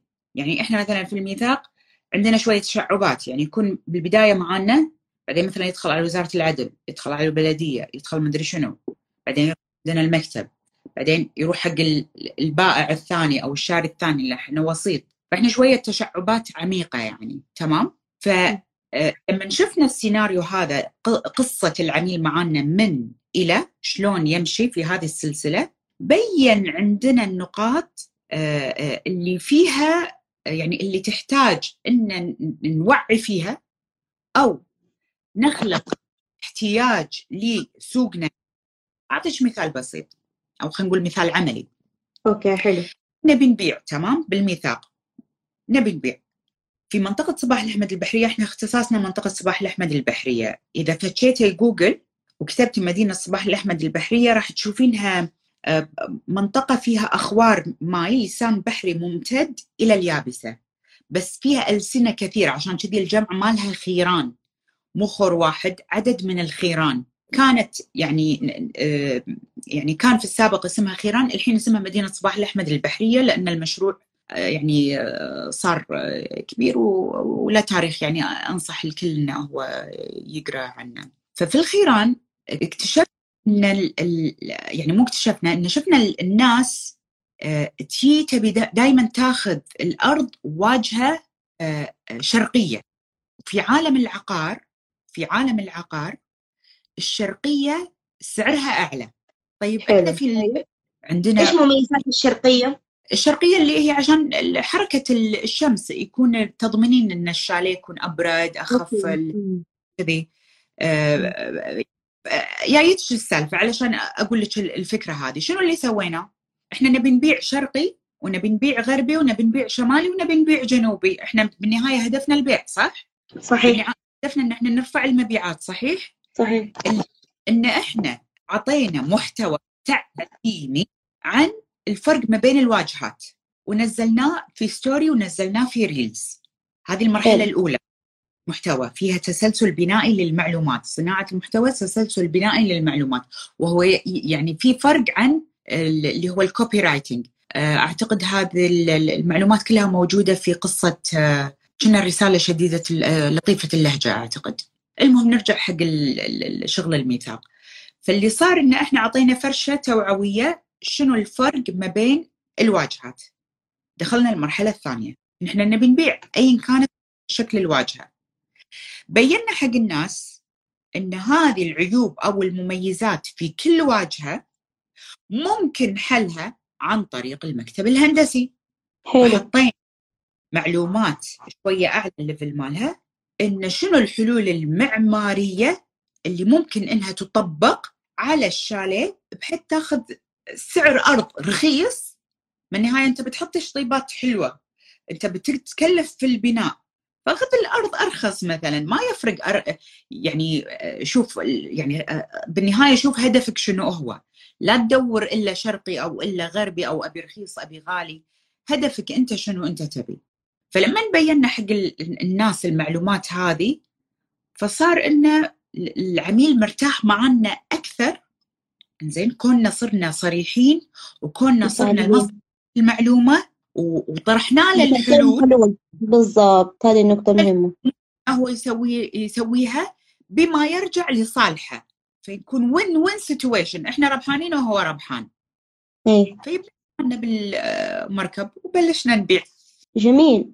يعني شوفي هي هي مرة تانية إنك أنت تعرف إيش الناس وتفهم تفهمهم. إذا فهمتهم حتقدر تبدأ تديهم القيمة. وفكرة إن هذه هذه النقطة اللي قلتيها تسلسل البناء للمعلومات إنه أنا بعطي معلومات مرتبة وواضحة عشان هو يفهمني.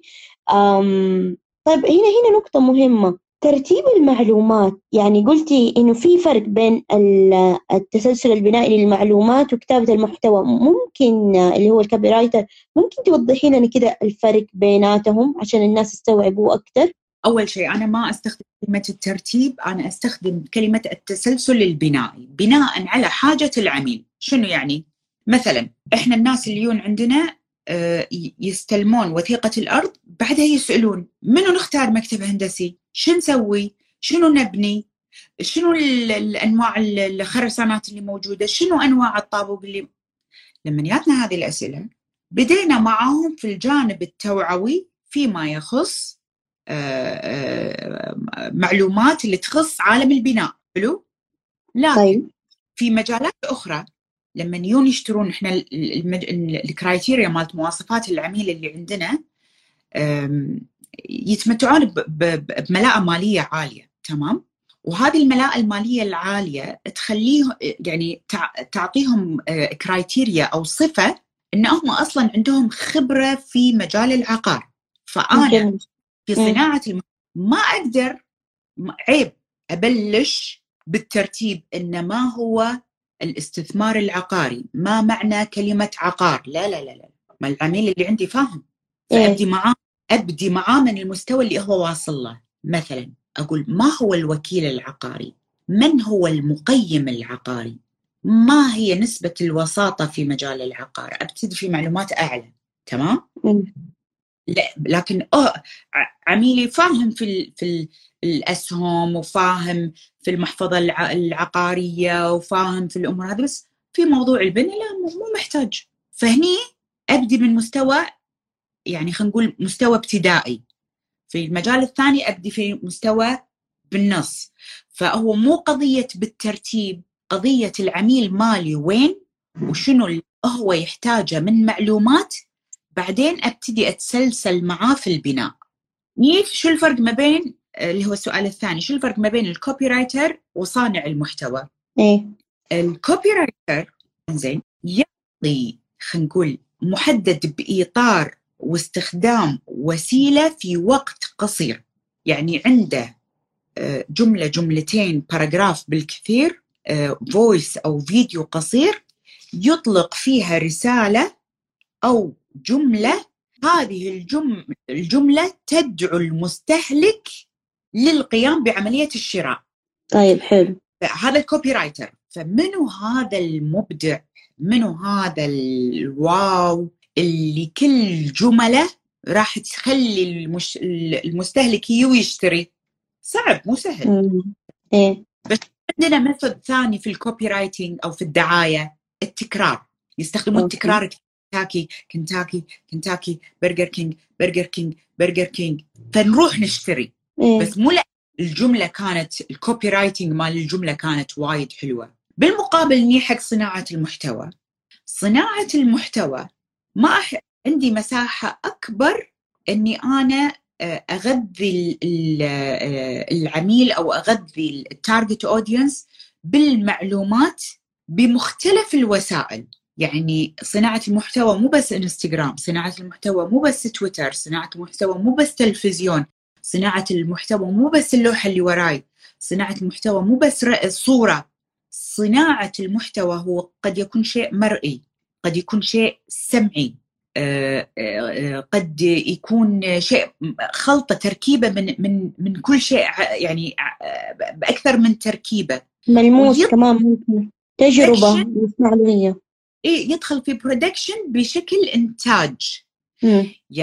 آه، آه، إحنا أي حد يبي يصنع محتوى إيه. إنه يكون عنده آه، خلينا نقول شيء نسميه اللي هو ال major content ال content الأساسي المحتوى الأساسي.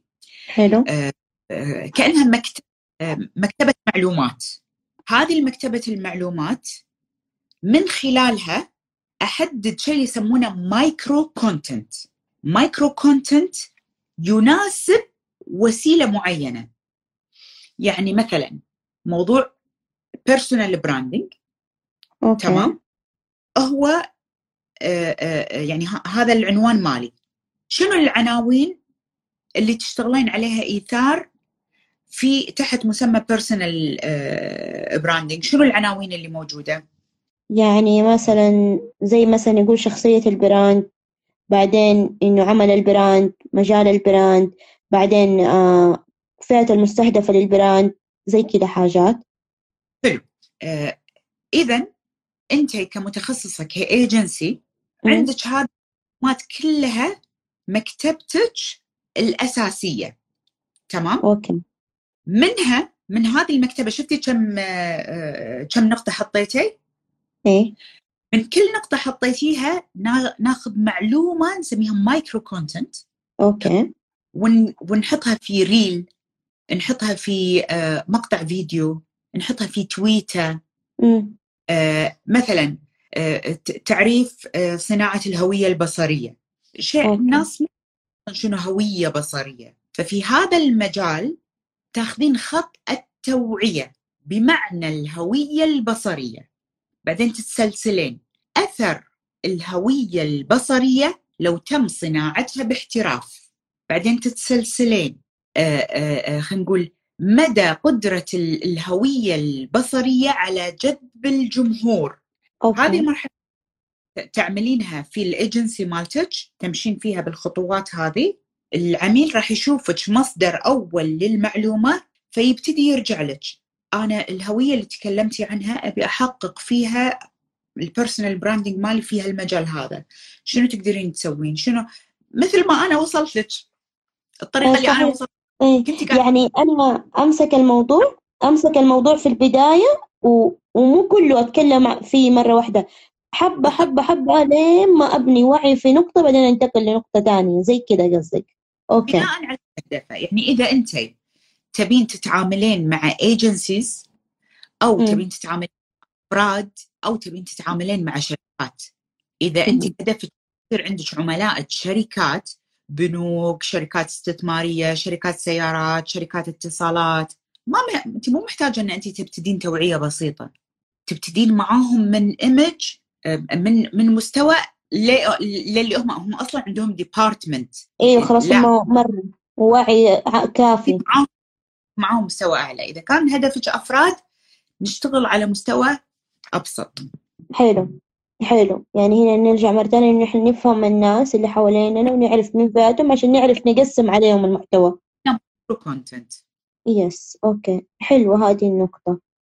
آم وهنا يعني قلتي كمان نقطة في البداية إنه مرة مهمة في ال copywriter إنهم هم بيستعملوا في قوة الكلمة. قوة الكلمة تستعمل هو. أنت مو بت مو زي اللي قلت التسلسل اللي هو البنائي للمعلومات. تسلسل البنائي للمعلومات إني أنا بعطي معلومات ثابتة بدون ما إني مثلا أضيف لها حاجة. وفي ال copywriter إنه أنت هنا بتخلقي طريقة جديدة نفس المعلومة بس بطريقة جديدة عشان تلفت النظر. اللي هي النقطة اللي قبل اتكلمنا عنها إنه كيف نحن نلفت النظر. فنعرف نفرق ما بيناتهم. أنت عارفة آه لاحظت إنه كثير من الكتاب المحتوى إنهم هم بيتعاملوا آه في في الجزء الأول اللي هو تسلسل بنائي للمعلومات. مو كل الناس شطار في في ال copywriter يعني قليل اللي اللي هم عندهم هذه الميزة وهذه الملكة. فهي حتى يبغى لها تطوير صح؟ ويبغى لها دورات أتوقع ولا كيف يطوروها؟ ال copywriting أو خلينا نقول الكتابة الإبداعية مو شيء سهل ترى صعب يعني أنا م. أنا أنا ما زلت مبتدئة في مجال الكتابة الإبداعية تمام بس يعني خلينا نقول شيء يعني متعلق آه، يعني تطويره متعلق بالثقافة اللي أنا ممكن إني أنا أكتسبها الثقافة العامة اللي راح تساعدني إني أنا أكتب جمل تمس موضوع المنتج. حلو. يعني أنا ما ودي أحط أمثلة كلها على الميثاق. أوكي. مثلا في قصة الأفاتار اللي أذكرها في حسابي. أوكي. آه، استخدام يعني استخدام كاركتر أو وجه الأفاتار إنزين هي الك... يعني هي الكتابة الابداع هي تحل محل الكتابة الإبداعية اللي أنا أقصدها. م. يعني هذه الوسيلة وسيلة الإنستغرام. ما أحتاج إني أنا أكتب. قاعدة أطلع فيديو. فشنو الشيء الجديد اللي أنا ممكن أضيفه يمس الموضوع؟ كان الهدف من الموضوع إني أنا أقول للناس إن حياتنا كلها صارت عبارة عن استخدام أفاتارات. لما تدخلين تطبيق توصيل عندك افاتار تبين تطلبين طلب. في افاتار من خلالها تتكلمين مع السائق أو الشركة اللي راح توصل المنتج. تبين تتكلمين مع زين آه، أو أو شركة اتصالات عندك profile خاص بتليفونك. تبين تتكلمين مع البنك. تبين تتكلمين مع سناب تبين تتكلمين مع في ال social media. حتى من خلال الواتساب عندك صورة في ال profile تحمل صورتك افاتارك وهذا الشيء يعني هذه خلينا نقول آه، النزعة في انه يكون أكو عندي شخص يمثلني موجودة من أيام خلق آه، ال video games ألعاب ال video games من أول ما تم تصنيع وإنتاج ألعاب ال video games في الفيديو آه، صار تقدرين تتحكمين في شخصية تمثلك في اللعبة. تمام؟ حلو. وهذه الشخصية لها قدرات ولها تحديات من خلالها. إذا الشخصية فازت اللي باللعبة تقولين الله فزت. إيه. حلو؟ صح هذا اللي قاعد يصير؟ صحيح. زي ال NFT اللي دحين صاير فيه. نفس الفكرة. بالضبط. فكان ال ال الهدف مالي يعني من القصة مالت الأفاتار إني أبين للأمهات إن ال video games اللي هم الحين منتشرة يعني اللعب اللعب بحد ذاته كقيمة عند الأطفال شيء أساسي. فبسنا من كلمة بسك لعب بسك لعب قوم عيونك بسك لعب خلاص. يعني يعني أنتم مريتوا في هذا الشيء. فهموا إن اللعب حاجة وهي أساس. في السابق كانوا يلعبون في أشياء ما كانت يعني ما كان عندهم مثلا الفيديو جيمز أو عندهم التليفونات. الحين ال video games موجودة الحين التلفزيونات موجودة. شو المانع ما شو المانع مني أنا أخليهم يلعبون ال video games بطريقة متابعة أول. زين؟ إيه؟ تحديد نقاط آه، تحديد مكان أو مسافة علشان القرب والبعد من التلفزيون. وخليه يلعب. هذه لعبة العصر. ما أنت عينك يا أم طول الوقت بالتليفون. شو المشكلة إنه هو يلعب طول الوقت بالتلفزيون؟ ماني فاهمة أنا شو الفرق. وأثر هذا الشيء يعني على اللعب الحسن والحسين. كانوا على ظهر النبي عليه الصلاة والسلام في أداء فريضة مقدسة هي الصلاة. ساجد. ولم من سجدة. ولم يقم. قدسية لحاجة الطفل للعب. حتى حتى يسألون الصحابة لما فرغ من الصلاة. يعلك الوحي ماذا حصل يا رسول الله؟ قال لا شيء. اللي كان للحسن أو الحسين يقال في الحديث الحسن أو الحسين. على ظهري فخفت أن يكون له حاجة. خفت أن يكون له مكتوبة كذي بالنص. فاللعب يا جماعة حاجة وهذه هي صحيح. الأدوات اللي موجودة الحين حوالين أطفالنا ال iPad ال video games أنا ما أقول خلوهم بس video games بالعكس أنا أدعو لحركة الطفل. لكن م. ما أحرم الطفل من انه هو يستمتع بوجود هذا التناغم بوجود افاتار يقدر انه هو يحركه يقدر انه هو يوصل فيه إلى تحديات يحل ألغاز. آه، بالماينكرافت يبدي يبني عوالم. كل لعبة ممكن إن هي يكون فيها سلبيات ويكون فيها إيجابيات. الأصل إني أتثقف أتابع أشارك وخلينا نقول ما تكون هي مثلا محط العقاب. إذا ما كتبت راح أشيل اللعبة إذا ما سويت راح أشيل اللعبة. في زيد تعطش الطفل لها. أتعامل معاها معاملة طبيعية مثل ما أنا قاعدة أتعامل مع تليفوني معاملة طبيعية. إلى الآن يا إيثار إذا إجابة وحق هذا السؤال انه ليش حلال على الأم تستخدم التليفون 24 ساعة؟ الطفل يستخدم التلفزيون 24 ساعة؟ أبي إجابة قولي لي بس شنو الإجابة؟ أنا مستعدة أتخلى عن المبدأ هذا. ما في ما في ما في يعني. حتى نحن امنا نفس الشيء. يعني يعني هي قبل فترة فقدت النظر في واحدة عين وصارت إيه. يعني ما تقدر تشوف بعينها الثانية وتتعب وما أعرف إيه ولسه على الجوال. تيجي تتضارب معانا؟ طب يا ماما انت اللي سيبي الجوال. نحن عادي لسه في يعني لسه في عندنا. انت ما انت قادرة تشوفي شيء. خلاص يا ماما. لا في الظلام وتحت أوقات والله تحت البطانية. يعني فيعني هو إنه الواحد بعض الأحيان عارفة ما ما يستوعب اللي هو بيقوله. فاهمة؟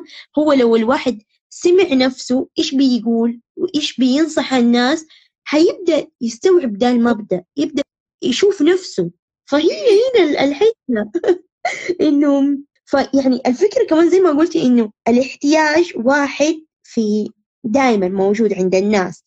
من بداية العالم ومن بداية الحياة. إنه الناس عندهم احتياجات معروفة. بعد كده الطريقة هي اللي تتغير. مع تغير الزمن تغير الأوضاع وطريقة الحياة يعني خلاص. يعني في النهاية فيسبوك سووا آه، الميتافيركس ده عشان آه، نحن نعيش في عالم افتراضي. يعني فأكيد فهي الحياة بدأت بجيم إلى نحن حنعيش في عالم افتراضي لأن نحن حنشتري هناك بيوت ونبدأ نسوي أشياء كثير. فهو إنه الواحد يبدأ يستوعب التغيرات اللي حوالينه عشان يقدر يعيش نقول بدون ما يقعد طول الوقت معصب وطول الوقت بيتضارب وطول الوقت خاصم وطول الوقت هو ده الاستيعاب إنه الدنيا تغيرت. مو زي زمان يا ماما. مو زي زمان يا بابا. ليش كده يعني؟ ليه رابطيننا بزمان؟ آه فهي دي المشكلة إنه هم دائما على الزمان. خلاص ذاك زمان. إحنا نتعلم منه بس في في شيء جديد. ايثار بس عشان نكمل المعلومة إذا بتحفظين ال live وإذا الناس بتشوفه اللي هو أنا ليش قلت قصة عشان نربطها في موضوع ال copywriting كيف الإنسان يجيب يكون مبدع في في الكتابة أو مبدع في الطرح اللي يطرحه أو في ال content ماله. كان الفكرة يعني يعني اللي اللي قلته عندي ثقافة في حاجات آه، الطفولة من التراث الإسلامي في ثقافة على أساسها أقدر أصنع آه، شكل للرسالة الإعلامية التي أريد ان آه، أن أطلقها. فمطلوب من يعني الإنسان اللي يبي إنه هو يكتب كتابة إبداعية أو يكون عنده صناعة محتوى إبداعي إنه يكون عنده في البداية ثقافة وثقافه هذا الجناح الأول. والجناح الثاني يكون عنده exposure على ما أعرف شنو exposure بالعربي بس يتعرض يتعرض حق آه، مصادر للإلهام.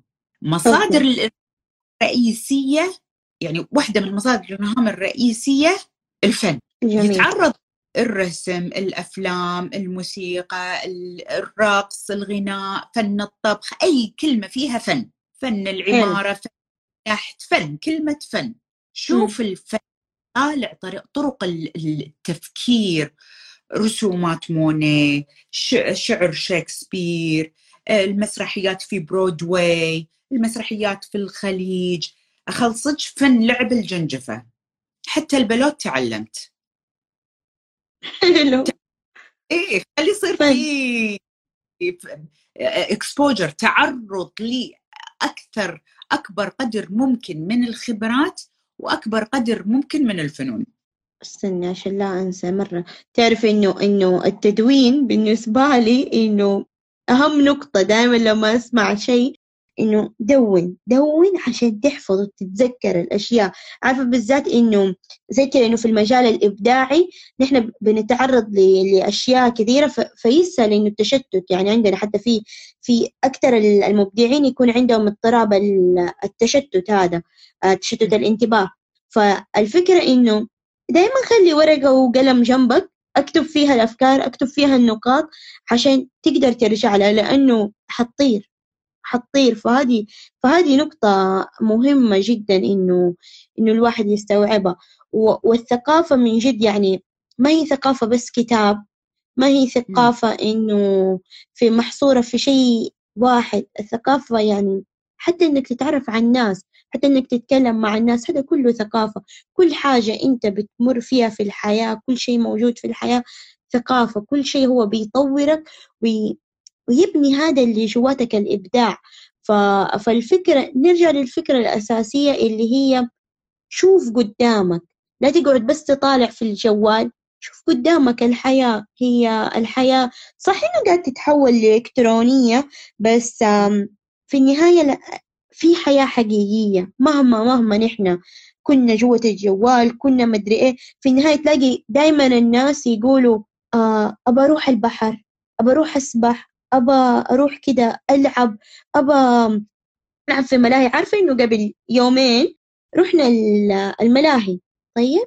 فلما رحنا الملاهي والله كده يعني شعور حلو إنه كده تلعب والهو يخبط فيك. وحتى كده إنه قلبي كان لما يخرج من مكانه في اللعبة أوكي حلو حلو. فنحن نحتاج نجرب هذه الأشياء عشان نغذي طاقتنا عشان نحن نقدر نكون إبداعيين عشان نحن نقدر ننتج أكثر. ف... فدايما دايما الموضوع أكبر يعني أكبر من في الكلام اللي لولا ركوبك هذه اللعبة اللي فيها مثلا نوع من أنواع الخوف وكذي ما راح يكون عندك القدرة عن الت... على التعبير عن آه، آه، موقف فيه خوف أو آه، جملة فيها خوف أو سيناريو أو دعاية أو إعلان. لو أنت نفسك ما مريتي في الخبرة هذه. صحيح. م. يعني إنه وهذه مشاعر طبيعية. يعني عارفة إنه أهم شيء الواحد يعرف إنه عادي عادي إنك تخاف عادي إنك تحزن عادي إنك تبكي عادي إنك تتألم. فتقبل مرحلة إنه لدي المشاعر وإنها طبيعية وإنها جزء من الإنسان. وأهم شيء إنه الواحد إنه يعرف إيش الشيء السلبي والشيء الإيجابي إنه في مشاعر المفروض إنها ما تطغى علينا وفي مشاعر لا نحن نستغلها في في صالحنا.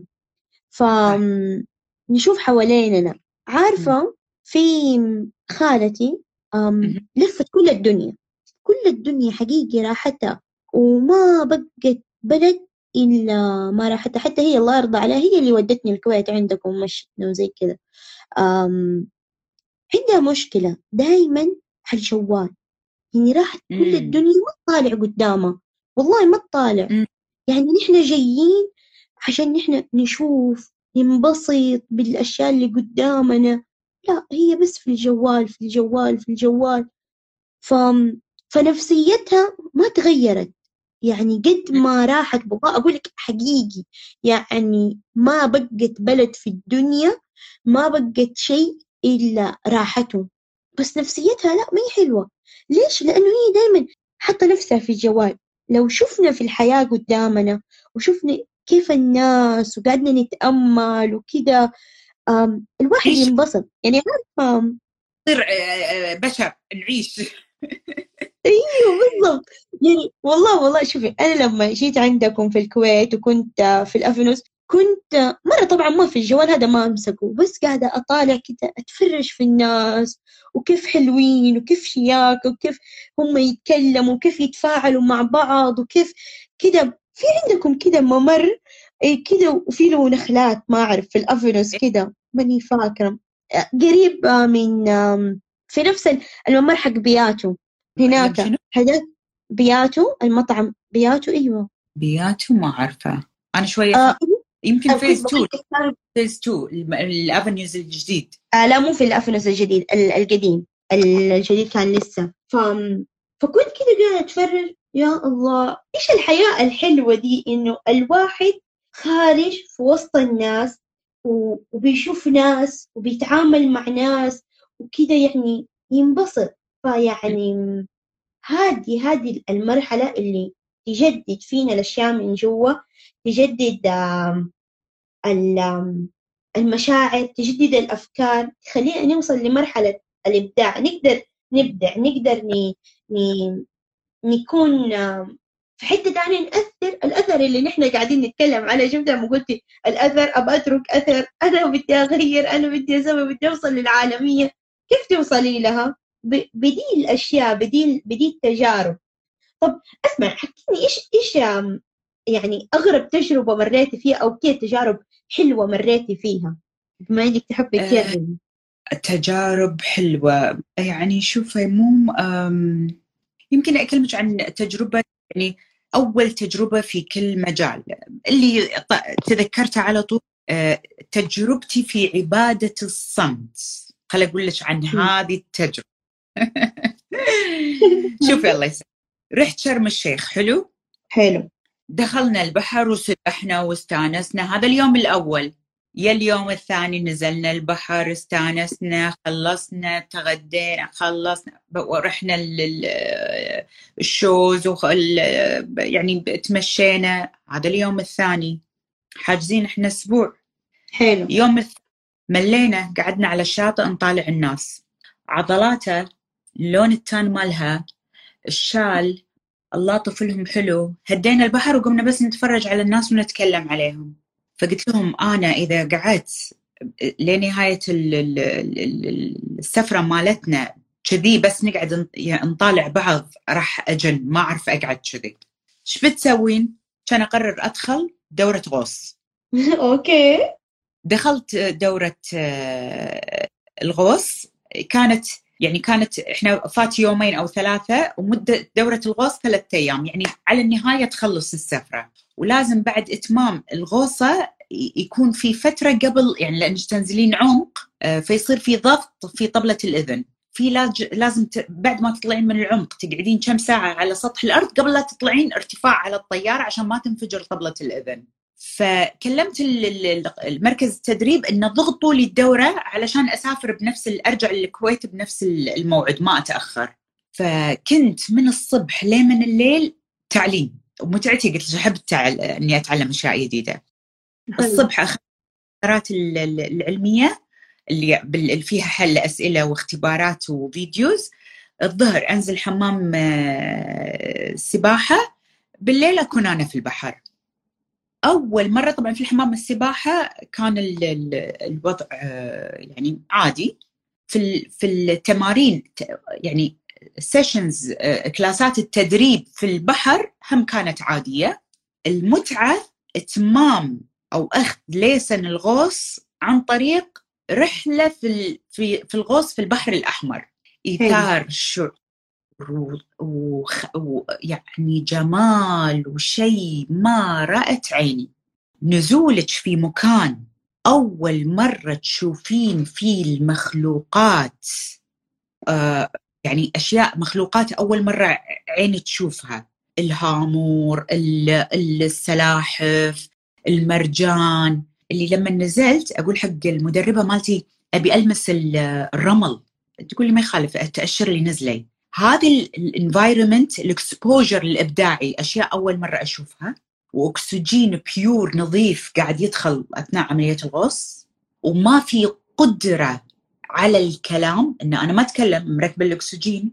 ما في ما أقدر أتكلم. فكانت لحظات عبادية في الصمت شفت مخلوقات وتأملت بشكل يعني كانت روحانية عالية يعني شيء جميل يعني حتى الحواس حواسي العين الأنف حركة وملمس الإيد آه، يقظة جسمي كله يقظ. آه، فهني أول مرة تعرفت على موضوع التأمل والتنفس وأهمية التأمل والمدري شنو يسوونها الناس بحركات اليوغا ولا يسوونها. فهمت التكنيك مالها من خلال هذا الأمر. وفهمت ليش الله سبحانه وتعالى يأمرنا إن إحنا نسير في الأرض. فامشوا في مناكبها فسيروا طالعوا تدبروا آه، آه، الأرض الجبال يبينا نشوف. لكن على قولتك إحنا كلنا قدام التليفون؟ زين وما قاعدين قاعدين نطالع الأشياء اللي دار مدارنا بنظرة اعتيادية. ما عندنا نشوف الجانب الإبداعي في مخلوقات الله. فكانت عبادة الصمت في تجربة الغوص من أجمل الأمور اللي جربتها في حياتي. يا الله حلو. يا الله مرة حلو مرة حلو. يعني سبحان الله كيف يعني التجربة دي علمتك شيء. فيعني إنه دائما دائما أقولها إنه أي شيء أي شيء نحن بنجربه أي شيء بنمر فيه. أي شيء نحن بنسمعه بنتكلم بنتعلم منه حاجة بيضيف لنا حاجة بيغير فينا حاجة. ما هو بس كده يعني عارفة بيقولوا لي بيقولوا لي إنه في من بعض اللقاءات اللي عملتها يقولوا لي هذيك دخلت من موضوع لموضوع ما أدري إيش ما فهمنا إيش ده ما في نقاط اتكلمتوا فيها. ليه ما حد أتأمل؟ أنا والله كل لقاء كان بطلع منه بقيم يعني وكده و... وشيء يعني ال... إيش الكلمة اللي قلتيها؟ الإكسبوجر ده كده يعني شيء بيتفجر بقوة كده طالعة منه. كيف هم ما لاحظوه؟ كيف ما هم حسوا بيه؟ كيف ما استوعبوا التجربة اللي سمعوها من الشخص ده؟ التلخيص اللي, اللي كده نهاية الكلام يعني أسويه. عارفة يعني قاعدة أخذ موضوع إنه خلاص خلصنا من دي النقطة بلخصه كده في كلمتين ثلاثة مستحيل. هذا كله ما غير فيه هذا كله ما علمك شيء هذا كله حسيته إنه هم بيتكلموا في مواضيع كثيرة ما عندهم محاور ما عندهم شيء. يعني عارفة حتى فكرة المحاور لما أجي أحطها في أي لقاء أنا أحط محاور وأحط أسئلة كثير وأقول ممكن ترى يعني هذه الأسئلة أغلبها الضيف حيجاوب عليها بدون ما أنا أسألها. فالفكرة ليش ما أرجع أسألها الضيف مرة ثانية وأخليه يعيدها ترى ممكن يعني مو كثير يسووا زي كذا. أي سارة؟ أي نعم. فقلت لا الفكرة ما هي هنا. الفكرة إنه الناس لما جو لين عندي وبيتعلموا إيش يعني brand لازم تتعلم تسمع الكلام تحلله يعني ويجي في بالك ده السؤال يجي في دي في بالك دي النقطة. يعني مو كل شيء واحد اثنين ثلاثة. مو كل شيء في الحياة. لو على إنه واحد اثنين ثلاثة كان أشياء كثيرة نحن تعلمناها في الدراسة وواحد اثنين ثلاثة بس في النهاية ما ضافت لنا شيء ما ما غيرت فينا شيء. كنا خلاص واحد اثنين ثلاثة كنا في الفيزياء واحد اثنين ثلاثة بيعطيك نتيجة معينة. هل أنت بتكون زي الفيزياء؟ خلاص كده بتعيش في الحياة؟ لا نحن ما إحنا فيزياء نحن ما إحنا كيمياء. نحن نحن بشر نحتاج نتفاعل بكل هذه الأشياء نحتاج نتأمل شوية بس في الكلام مرحلة التأمل. سيبكم من اليوغا دي. أتأمل في الكلام اللي قدامك. أتأمل في الشخص. أتأمل في الابتسامة يعني. والله ما يعني أنا شوفي ما شاء الله ما شاء الله تبارك الله عليك لما كده أشوف وشك أشوف ملامحك أشوف تعابيرك أشوف أتأمل فيها أقول يا الله مرة حلوة مرة حلوة يا الله مرة حلوة. أقدر يعني كده أزيد كده يعني هذا الشعور اللي يجي جواتي. إنه إيوه هي هذه هذه أنا أباها. هي دي الشخص اللي أنا أباها كده تطلع معايا أتكلم معاها والناس يشوفوا أقول مستحيل تخيب ظني مستحيل مستحيل يعني يبان في الشخص يبان فيه لأنه إيش؟ هو قاعد يحس أكثر بالحياة قاعد يحس بالتجربة. أم ففي في دي النقطة يعني وصلنا كده لمرحلة إنه في ناس يحسوا إنهم خلاص هم ماتوا في الحياة خلاص إنه ما عاد بيحسوا بالمشاعر أو أو مثلا أتعرضوا لمشاعر معينة وتجارب خلاص وتوقفوا عندهم ما عاد بدهم يكملوا يحسوا بضغط إذا دخلوا مرة تانية. عادي يحس مرة تانية بالمشاعر نفسها. عارفة؟ آه صاحبتي. تقول لي يعني بما إنه ممنوع عندنا إنك تحبي ممنوع إنك تتصاحبي ممنوع إنك شيء تقول لي عجبك عادي حبيه حتى لو تحبيه بينك وبين نفسك مو لازم هو يحبك إنك أنت تحبيه وتحسي بدي المشاعر ودي المشاعر تفرحك إنه دي المشاعر تغير فيكي عادي إيش فيها مشكلة؟ تبي يعني هل مثلا حتحزني؟ هل مثلا شيء؟ عادي. هي هي تجربة. أنت حتتعلم منها. في نفس الوقت حت المشاعر اللي كده ربنا خلقنا فيها إنه نحن لازم نحس فيها عادي حس بيها. إيش المشكلة؟ فأنت إيش رأيك؟ إيش رأيك بالله في الناس اللي اللي اللي زي كده بيسمعوا وما بي ما بيستوعبوا حاجة؟ بس يبغوا واحد اثنين ثلاثة. هل هي الحياة واحد اثنين ثلاثة؟ إنزين خلي أقول لك شغلة يعني من جمالنا ومن جمال تكويننا إن إحنا مختلفين تمام. آه واختلافاتنا يعني آه هي السبب هي الاختلافات سواء أي شيء إحنا نستقيه أو اختلافاتنا التكوينية واختلافاتنا الجينية يعني من ناحية مادية أو مع- معنوية هذه الاختلافات هي السبب وراء اختلافنا في تقبل الأشياء أو فهمها. علشان كذي إحنا ما نحاسب كلنا محاسبة واحدة. إحنا مم. نختلف واحد محاسب على فهمه. يبقى الحين السؤال انه يعني تساؤلك إنه يا ربي ليش ما فهمه؟ وليش ما استوعبه؟ وليش ما اهتم وليش ما إحنا نسوي اللي علينا. وإحنا آه يعني نسأل الله الإخلاص في إن في, في اللي إن إحنا في اللي نقدمه. زين ونكون يعني ساعين وراء إن الله يقبل منا هذا العمل اللي إحنا نبي نقدمه. في المقابل لمن يصل؟ الله خصص إنه يصل لواحد أو عشرة. عشان كذي من المواقف ال- ال- الجميلة اللي مشايخ الدين يعني أو الخ- الخطباء اللي دخلوا مثلا عندهم درس ديني في مسجد وكان من الحضور بس واحد يستمر الشيخ أو يظل قاعد ما يتكبر عن قضية إنه هو ما يكمل لا يستمر لأنه يعني خلاص هذا بأمر الله إن هذا الإنسان مخصص له هذا قد يكون رزق هذا الإنسان فقط. فإحنا عليه ونترك الأمر بقية الأمر لله. نعطي مثال عملي عشان بعد قبل لا نختم. إيثار في سالفة الحين هذا ال live اللي إحنا طالعين فيه حلو؟ مم. أنا ما مستوعب العدد يعني أنا أشكر كل شخص آه، يعني يعرفني أو ما يعر- يعرفني وشرفني بدخول ال- ال live. ويعني حتى الأسئلة من المشاركات من الناس اللي أعرفهم ما قدرت إني أقراها لأن كانت قاعدة تصير وسط ال- الحديث هذه الوسيلة زين قاعد حضر تقريبا في العدد اللي كان يعني قاعد نوصل له ثلاثة أربعة سبعة ثلاثة أربعة سبعة. ما وصلنا أي. ثمانية ما وصلنا عشرة حلو؟ مم. آه أنا وأنت سوينا اللي علينا. صحيح. وأهداف نوايانا أهدافنا ونوايانا آه بإذن الله هي أهداف آه، آه، آه، طيبة و- و- ونحاول الحين نجدد ونعدل النوايا تمام؟ جميل. تكملة العمل الإتقان إن إحنا نرى إن هذا الفيديو إذا في أشياء كانت مهمة يجب أن توصل لأكبر عدد ممكن يتم تقطيعه وعمل آه، مونتاج حق آه، آه، مختلف الوسائل. ينزل منه ريلز ينزل منه تيك توك ينزل منه يعني كل كل سؤال له قصة له حكاية. أنت تجربتك الكلام اللي أنت قلتيه أنا الحين ودي أمنتجه أنزله عندي. فهذه التكملة أو خلينا نقول الجزء الثاني. الجزء الثالث عاد على رب العالمين إلى من يصل؟ لو واحد منا بس. أو خلينا نقول كل اثنين ثلاثة أربعة دخلوا استفادوا من نقطة وأخذوا هذه الفائدة وراحوا إحنا سوينا اللي علينا من عرفت جد. علي؟ فإحنا لا ن- يعني لا ن- لا نمسك دور مو دورنا حتى رسول الله عليه الصلاة والسلام. آه، موقف تولى في هذه الحادثة. الله سبحانه وتعالى يقول لنبي لنبيه وليس عليك ألا يزكي يعني زكاة هذا الإنسان وهدايته مو بأمرك إيه. مو بأمر.